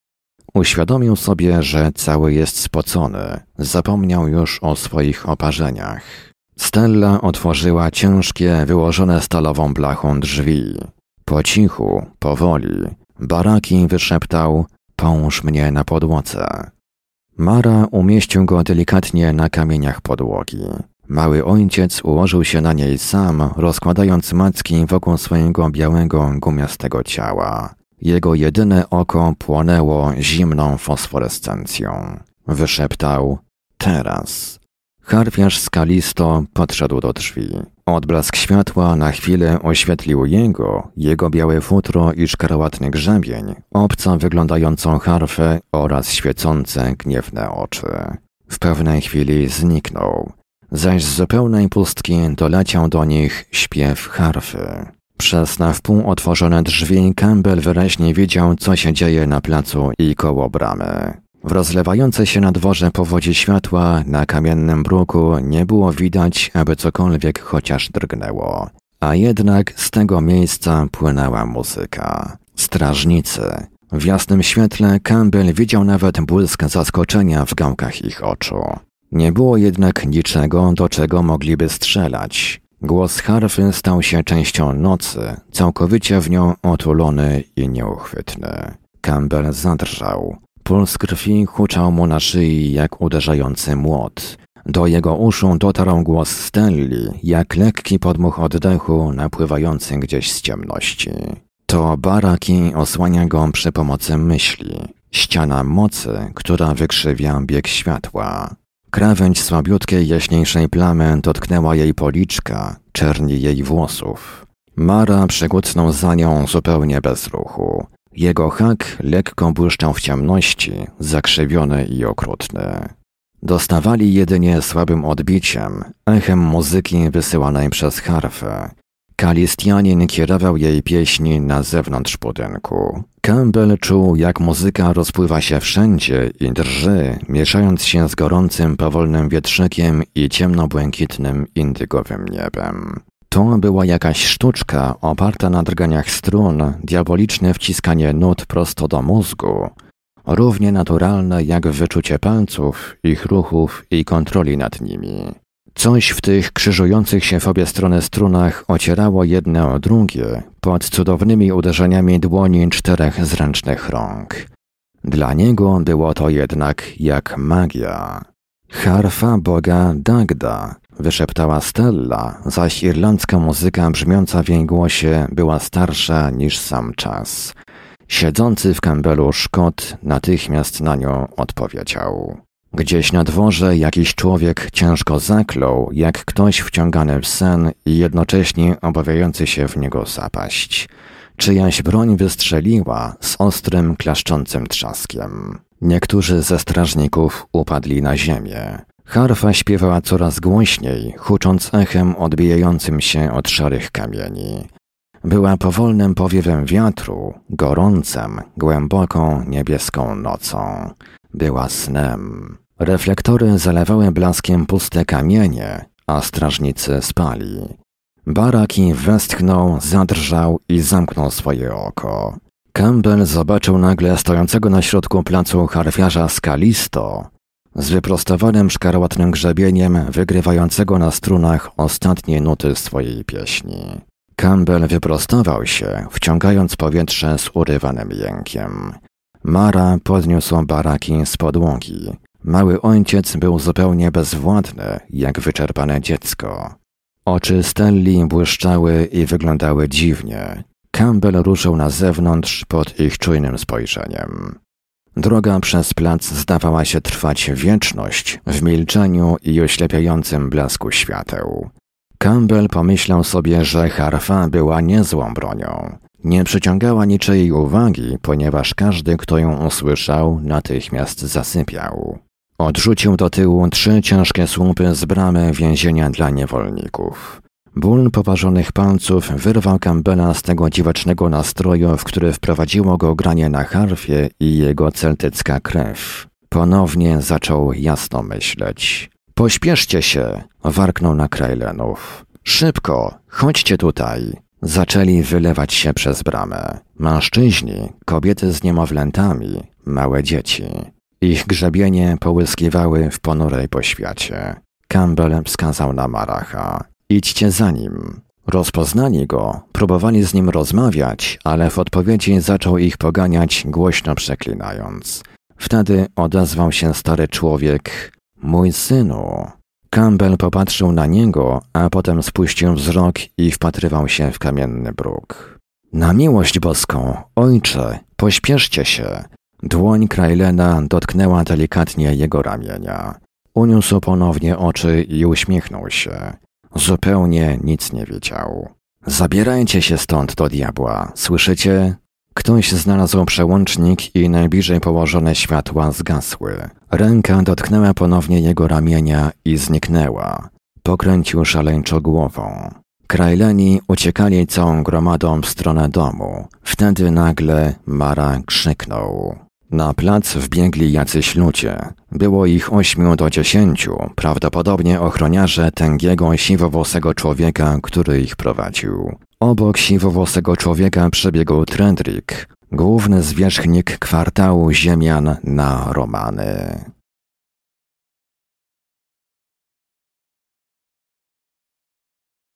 Widać było, że są zaskoczeni. Nie spodziewali się tego, co zastali na placu. Doświadczone w wielu bojach oko Campbella natychmiast to zauważyło. Prawdopodobnie robili rutynowy obchód i po prostu przypadkowo natknęli się na tę ucieczkę. Campbell wystrzelił z biodra. Igły ze środkiem znieczulającym obsypały gęstym prysznicem zwartą grupę przybyszy. Dwóch z nich upadło bezwładnie. Pozostali rozproszyli się, przybierając płasko do ziemi. Campbell żałował, że nie miał czasu zastrzelić świateł na bramie, ale przynajmniej cienie utrudniały celowanie. Pochylił się i zaczął biec, pilnując tyłów rzędu Krajlenów. Stella pod osłoną drzwi metodycznie kładła na nieprzyjacielu ścianę igieł. Campbell wyszczerzył zęby w uśmiechu. Niektórzy z Krajlenów dostali i trzeba było ich nieść. To spowolniło przebieg całej akcji. Broń Campbella kliknęła, pusta. Wepchnął klip kolejnego magazynka, przeklinając poparzone palce. Pocisk zaświstał, przylatując koło niego na tyle blisko, aby poruszyć mu włosy. Ponownie wystrzelił, pokrywając cały sektor, w którym leżeli nowo przybyli ludzie. Żałował, że nie mógł odstrzelić łba Tredrickowi. Krajleni znikali wewnątrz domu. Mara i Kalistianin wpadli do niego jako pierwsi, prowadząc pozostałych za sobą. Campbell jęknął. To, czego potrzebowali, to szybkość. Szybkość. Jakieś dziecko, które w pośpiechu oddzieliło się od swojej matki, uklękło na kamieniach i zaczęło krzyczeć. Campbell złapał je w biegu i mknął dalej. Ogień nieprzyjaciela zaczął słabnąć. Stella zrobiła dobrą robotę. Ostatni z Krajlenów zniknęli za drzwiami. Campbell popędził do góry po schodkach. Stella również podniosła się na nogi i stała, uśmiechając się do niego. Jej oczy jaśniały. Już na wpół schowali się w drzwiach, kiedy zimny głos za ich plecami powiedział: Moja broń załadowana jest śmiercionośnymi igłami. Lepiej będzie, jeżeli się zatrzymacie. Campbell powoli się odwrócił. Jego twarz wyglądała jak drewniana maska. U stóp schodków stał Trendrick. Musiał przekraść się gdzieś dookoła placu, w miejscu, gdzie ściany budynków rzucały głębokie cienie. Rzuć swoją broń, Campbell. I ty, Stello Moore. Campbell rzucił pistolet. Tredrick może i blefował co do tych ingieł, ale błąd w tej fazie rozgrywki byłby po prostu fatalny. Broń Stelli zaklekotała obok niego. Nic się nie odezwała, ale na jej twarzy widać było chłodną chęć mordu. Tredrick oznajmił bez wahania. Równie dobrze możesz ich zawołać z powrotem, Campbell. To ty byłeś ich przywódcą, ale już nie wyprowadzisz ich stąd. To zabawne, pomyślał sobie Campbell, w jaki sposób głos człowieka może być tak zimny, kiedy w jego oczach płonie tak szaleńczy ogień. Powiedział ponurym głosem: Okej, okay, Tredrick, wygrałeś. Ale jaki cel stoi za tym wszystkim? Cała twarz Tredrika, za wyjątkiem jego dzikich oczu, wyglądała jakby była wycięta z granitu. Urodziłem się na Romany. Zamarzałem i głodowałem w tych zgniłych kadłubach. Nienawidziłem tego.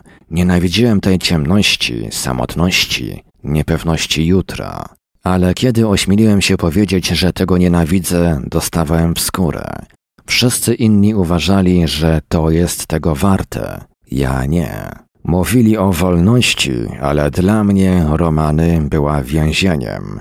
Chciałem się rozwijać, ale tłamszono mnie tam w środku. Wtedy oświeciła mnie pewna idea. Przerwał na moment. Gdybym mógł rządzić Romany i podpisać traktat z koalicją, miałbym pieniądze i władzę. Mógłbym też naprawić sytuację tak, by żadne dziecko już nigdy nie musiało dorastać w taki sposób, w zimnie, głodzie i strachu. Tredrick uśmiechnął się, ale w tym uśmiechu nie było ani wesołości, ani miękkości. Mara sprzeciwił mi się i wtedy Krajleni stali się istotną kwestią. To dobra okoliczność. Koalicja może zająć się Marachem i resztą z was, która była w to zamieszana. Mam więc teraz oczyszczoną drogę. Stella odparła spokojnie, między zaciśniętymi zębami. Cyganie nigdy nie wybaczą ci oddania ludzi z Romany latnikom. Będzie wojna. Tredrick trzeźwo pokiwał głową. Żadna wielka zmiana nie może dokonać się bez przelewu krwi. Bardzo mi przykro z tego powodu, ale Romany będzie dużo szczęśliwsza. My nie chcemy być szczęśliwi, my chcemy być tylko wolni. Campbell przerwał jej za zmęczeniem.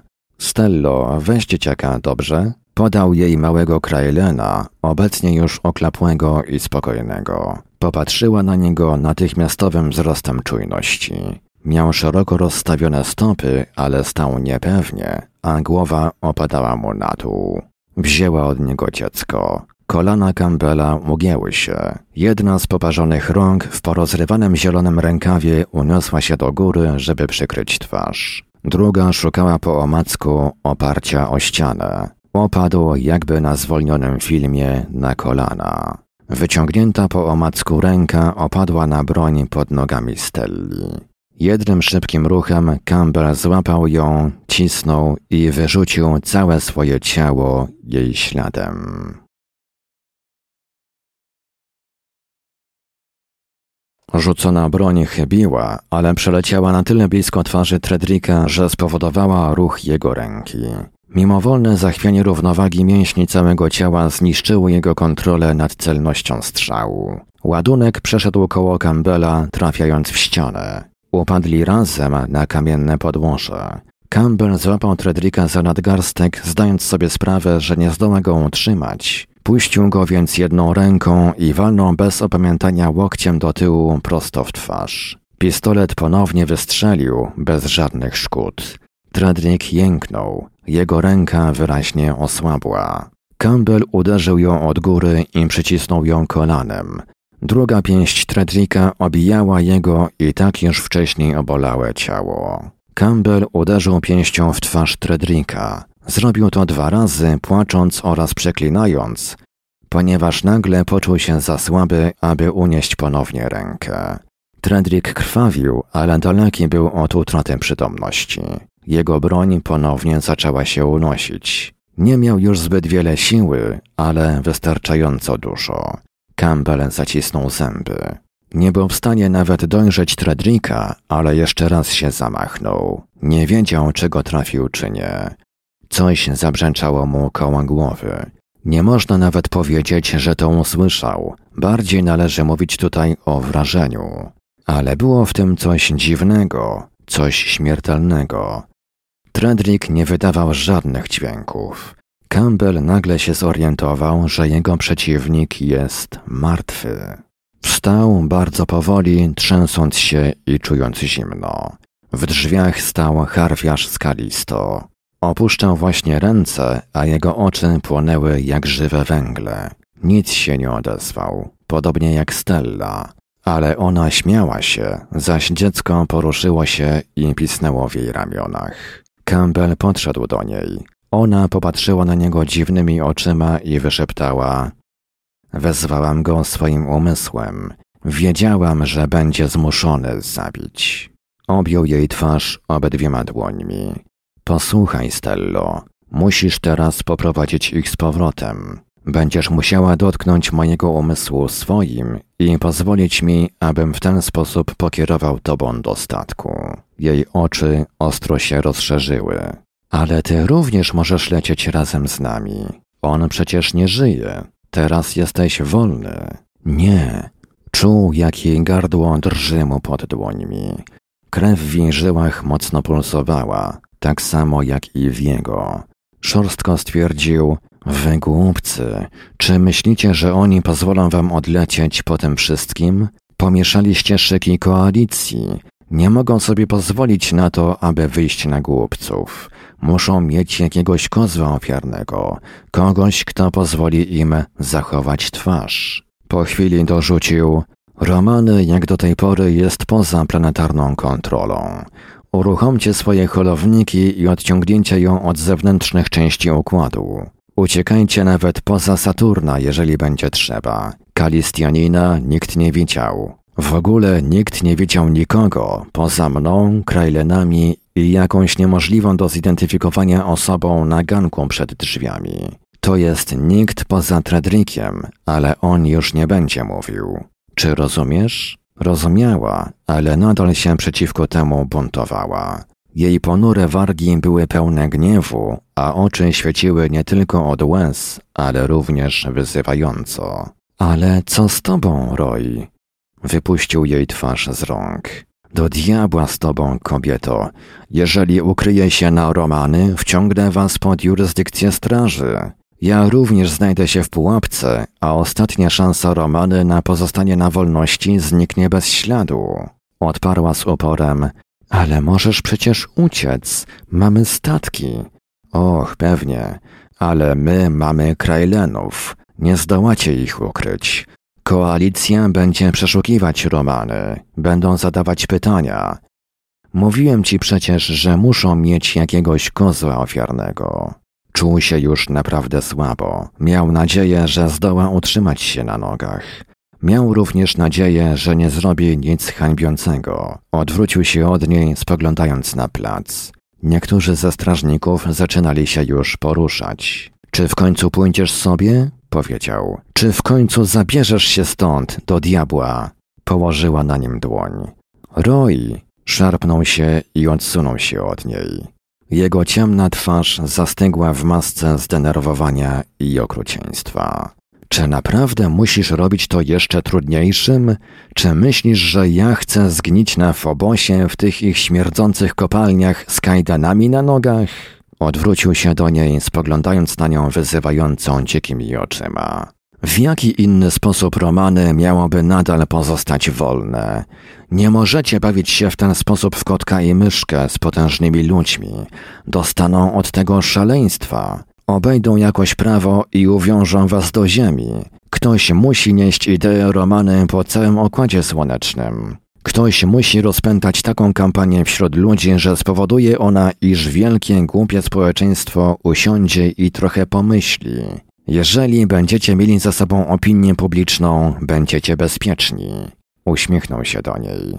Ja jestem wyśmienitym newsem. Jestem w końcu Roy Campbell. Mogę rozklepać ten wasz cały, mały, nędzny bajzel na wszystkie strony, nadając mu takiego blasku, że wielkie, głupie społeczeństwo nie pozwoli tknąć włoska na waszych małych główkach. Jeżeli chcecie, to możecie mi potem postawić za to posąg w sali rady. Czy teraz już, na miłość boską, pójdziesz sobie stąd?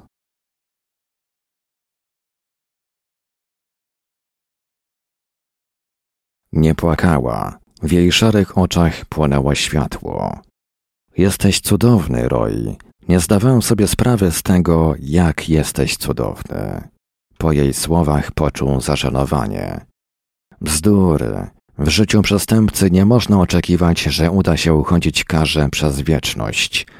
Poza tym jestem starym wygą, znam różne okrężne ścieżki. Mam trochę forsy zaoszczędzonej na taką chwilę. Nie będę długo tam siedział. Mam nadzieję, że nie, odparła. Och, Roy, to takie głupie. Dlaczego ziemianie muszą zmieniać wszystko, co wpadnie im w ręce? Popatrzył na Tredrika leżącego na kamiennym bruku. Jego wypowiadane powoli słowa zabrzmiały ponuro. Oni budują, Stello. Kiedy skończą, będą mieli duże, silne, prosperujące imperium, rozciągające się na cały układ słoneczny. A ludzie żyjący w tym imperium będą szczęśliwi. Ale zanim coś zacznie się budować, trzeba wyrównać cały teren, usunąć rzeczy, które stoją na zawadzie. My jesteśmy takimi właśnie rzeczami, pniakami po drzewach i skałami wyrastającymi na drodze, których nie można odmienić. Oni budują, oni się rozwijają, nie możesz tego powstrzymać. Na koniec to będzie naprawdę coś dobrego, jak sądzę. Ale w tej chwili dla nas urwał. Szorstko popchnął ją do środka i zaczął zamykać wyłożone stalą drzwi. Teraz już naprawdę musicie iść. Było ciemno i gorąco. Dziecko Krajlenów pisnęło cicho. Czuł blisko siebie ciało Stelli. Znalazł jej wargi i pocałował ją. Powiedział, no to na razie. A co do tego posągu, to lepiej poczekajcie, dopóki nie wrócę, żeby do niego pozować. Jego głos zmienił się w pełen tęsknoty szept. Wrócę, obiecał jej uroczyście.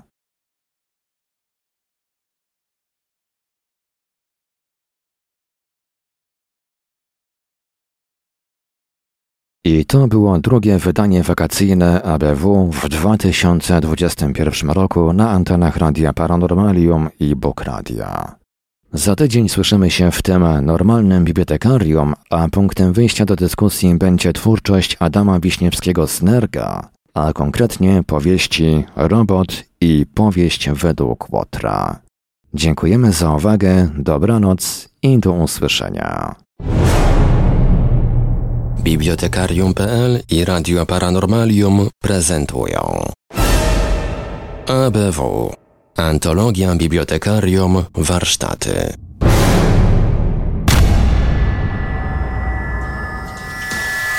Produkcja i realizacja Radio Paranormalium. Www.paranormalium.pl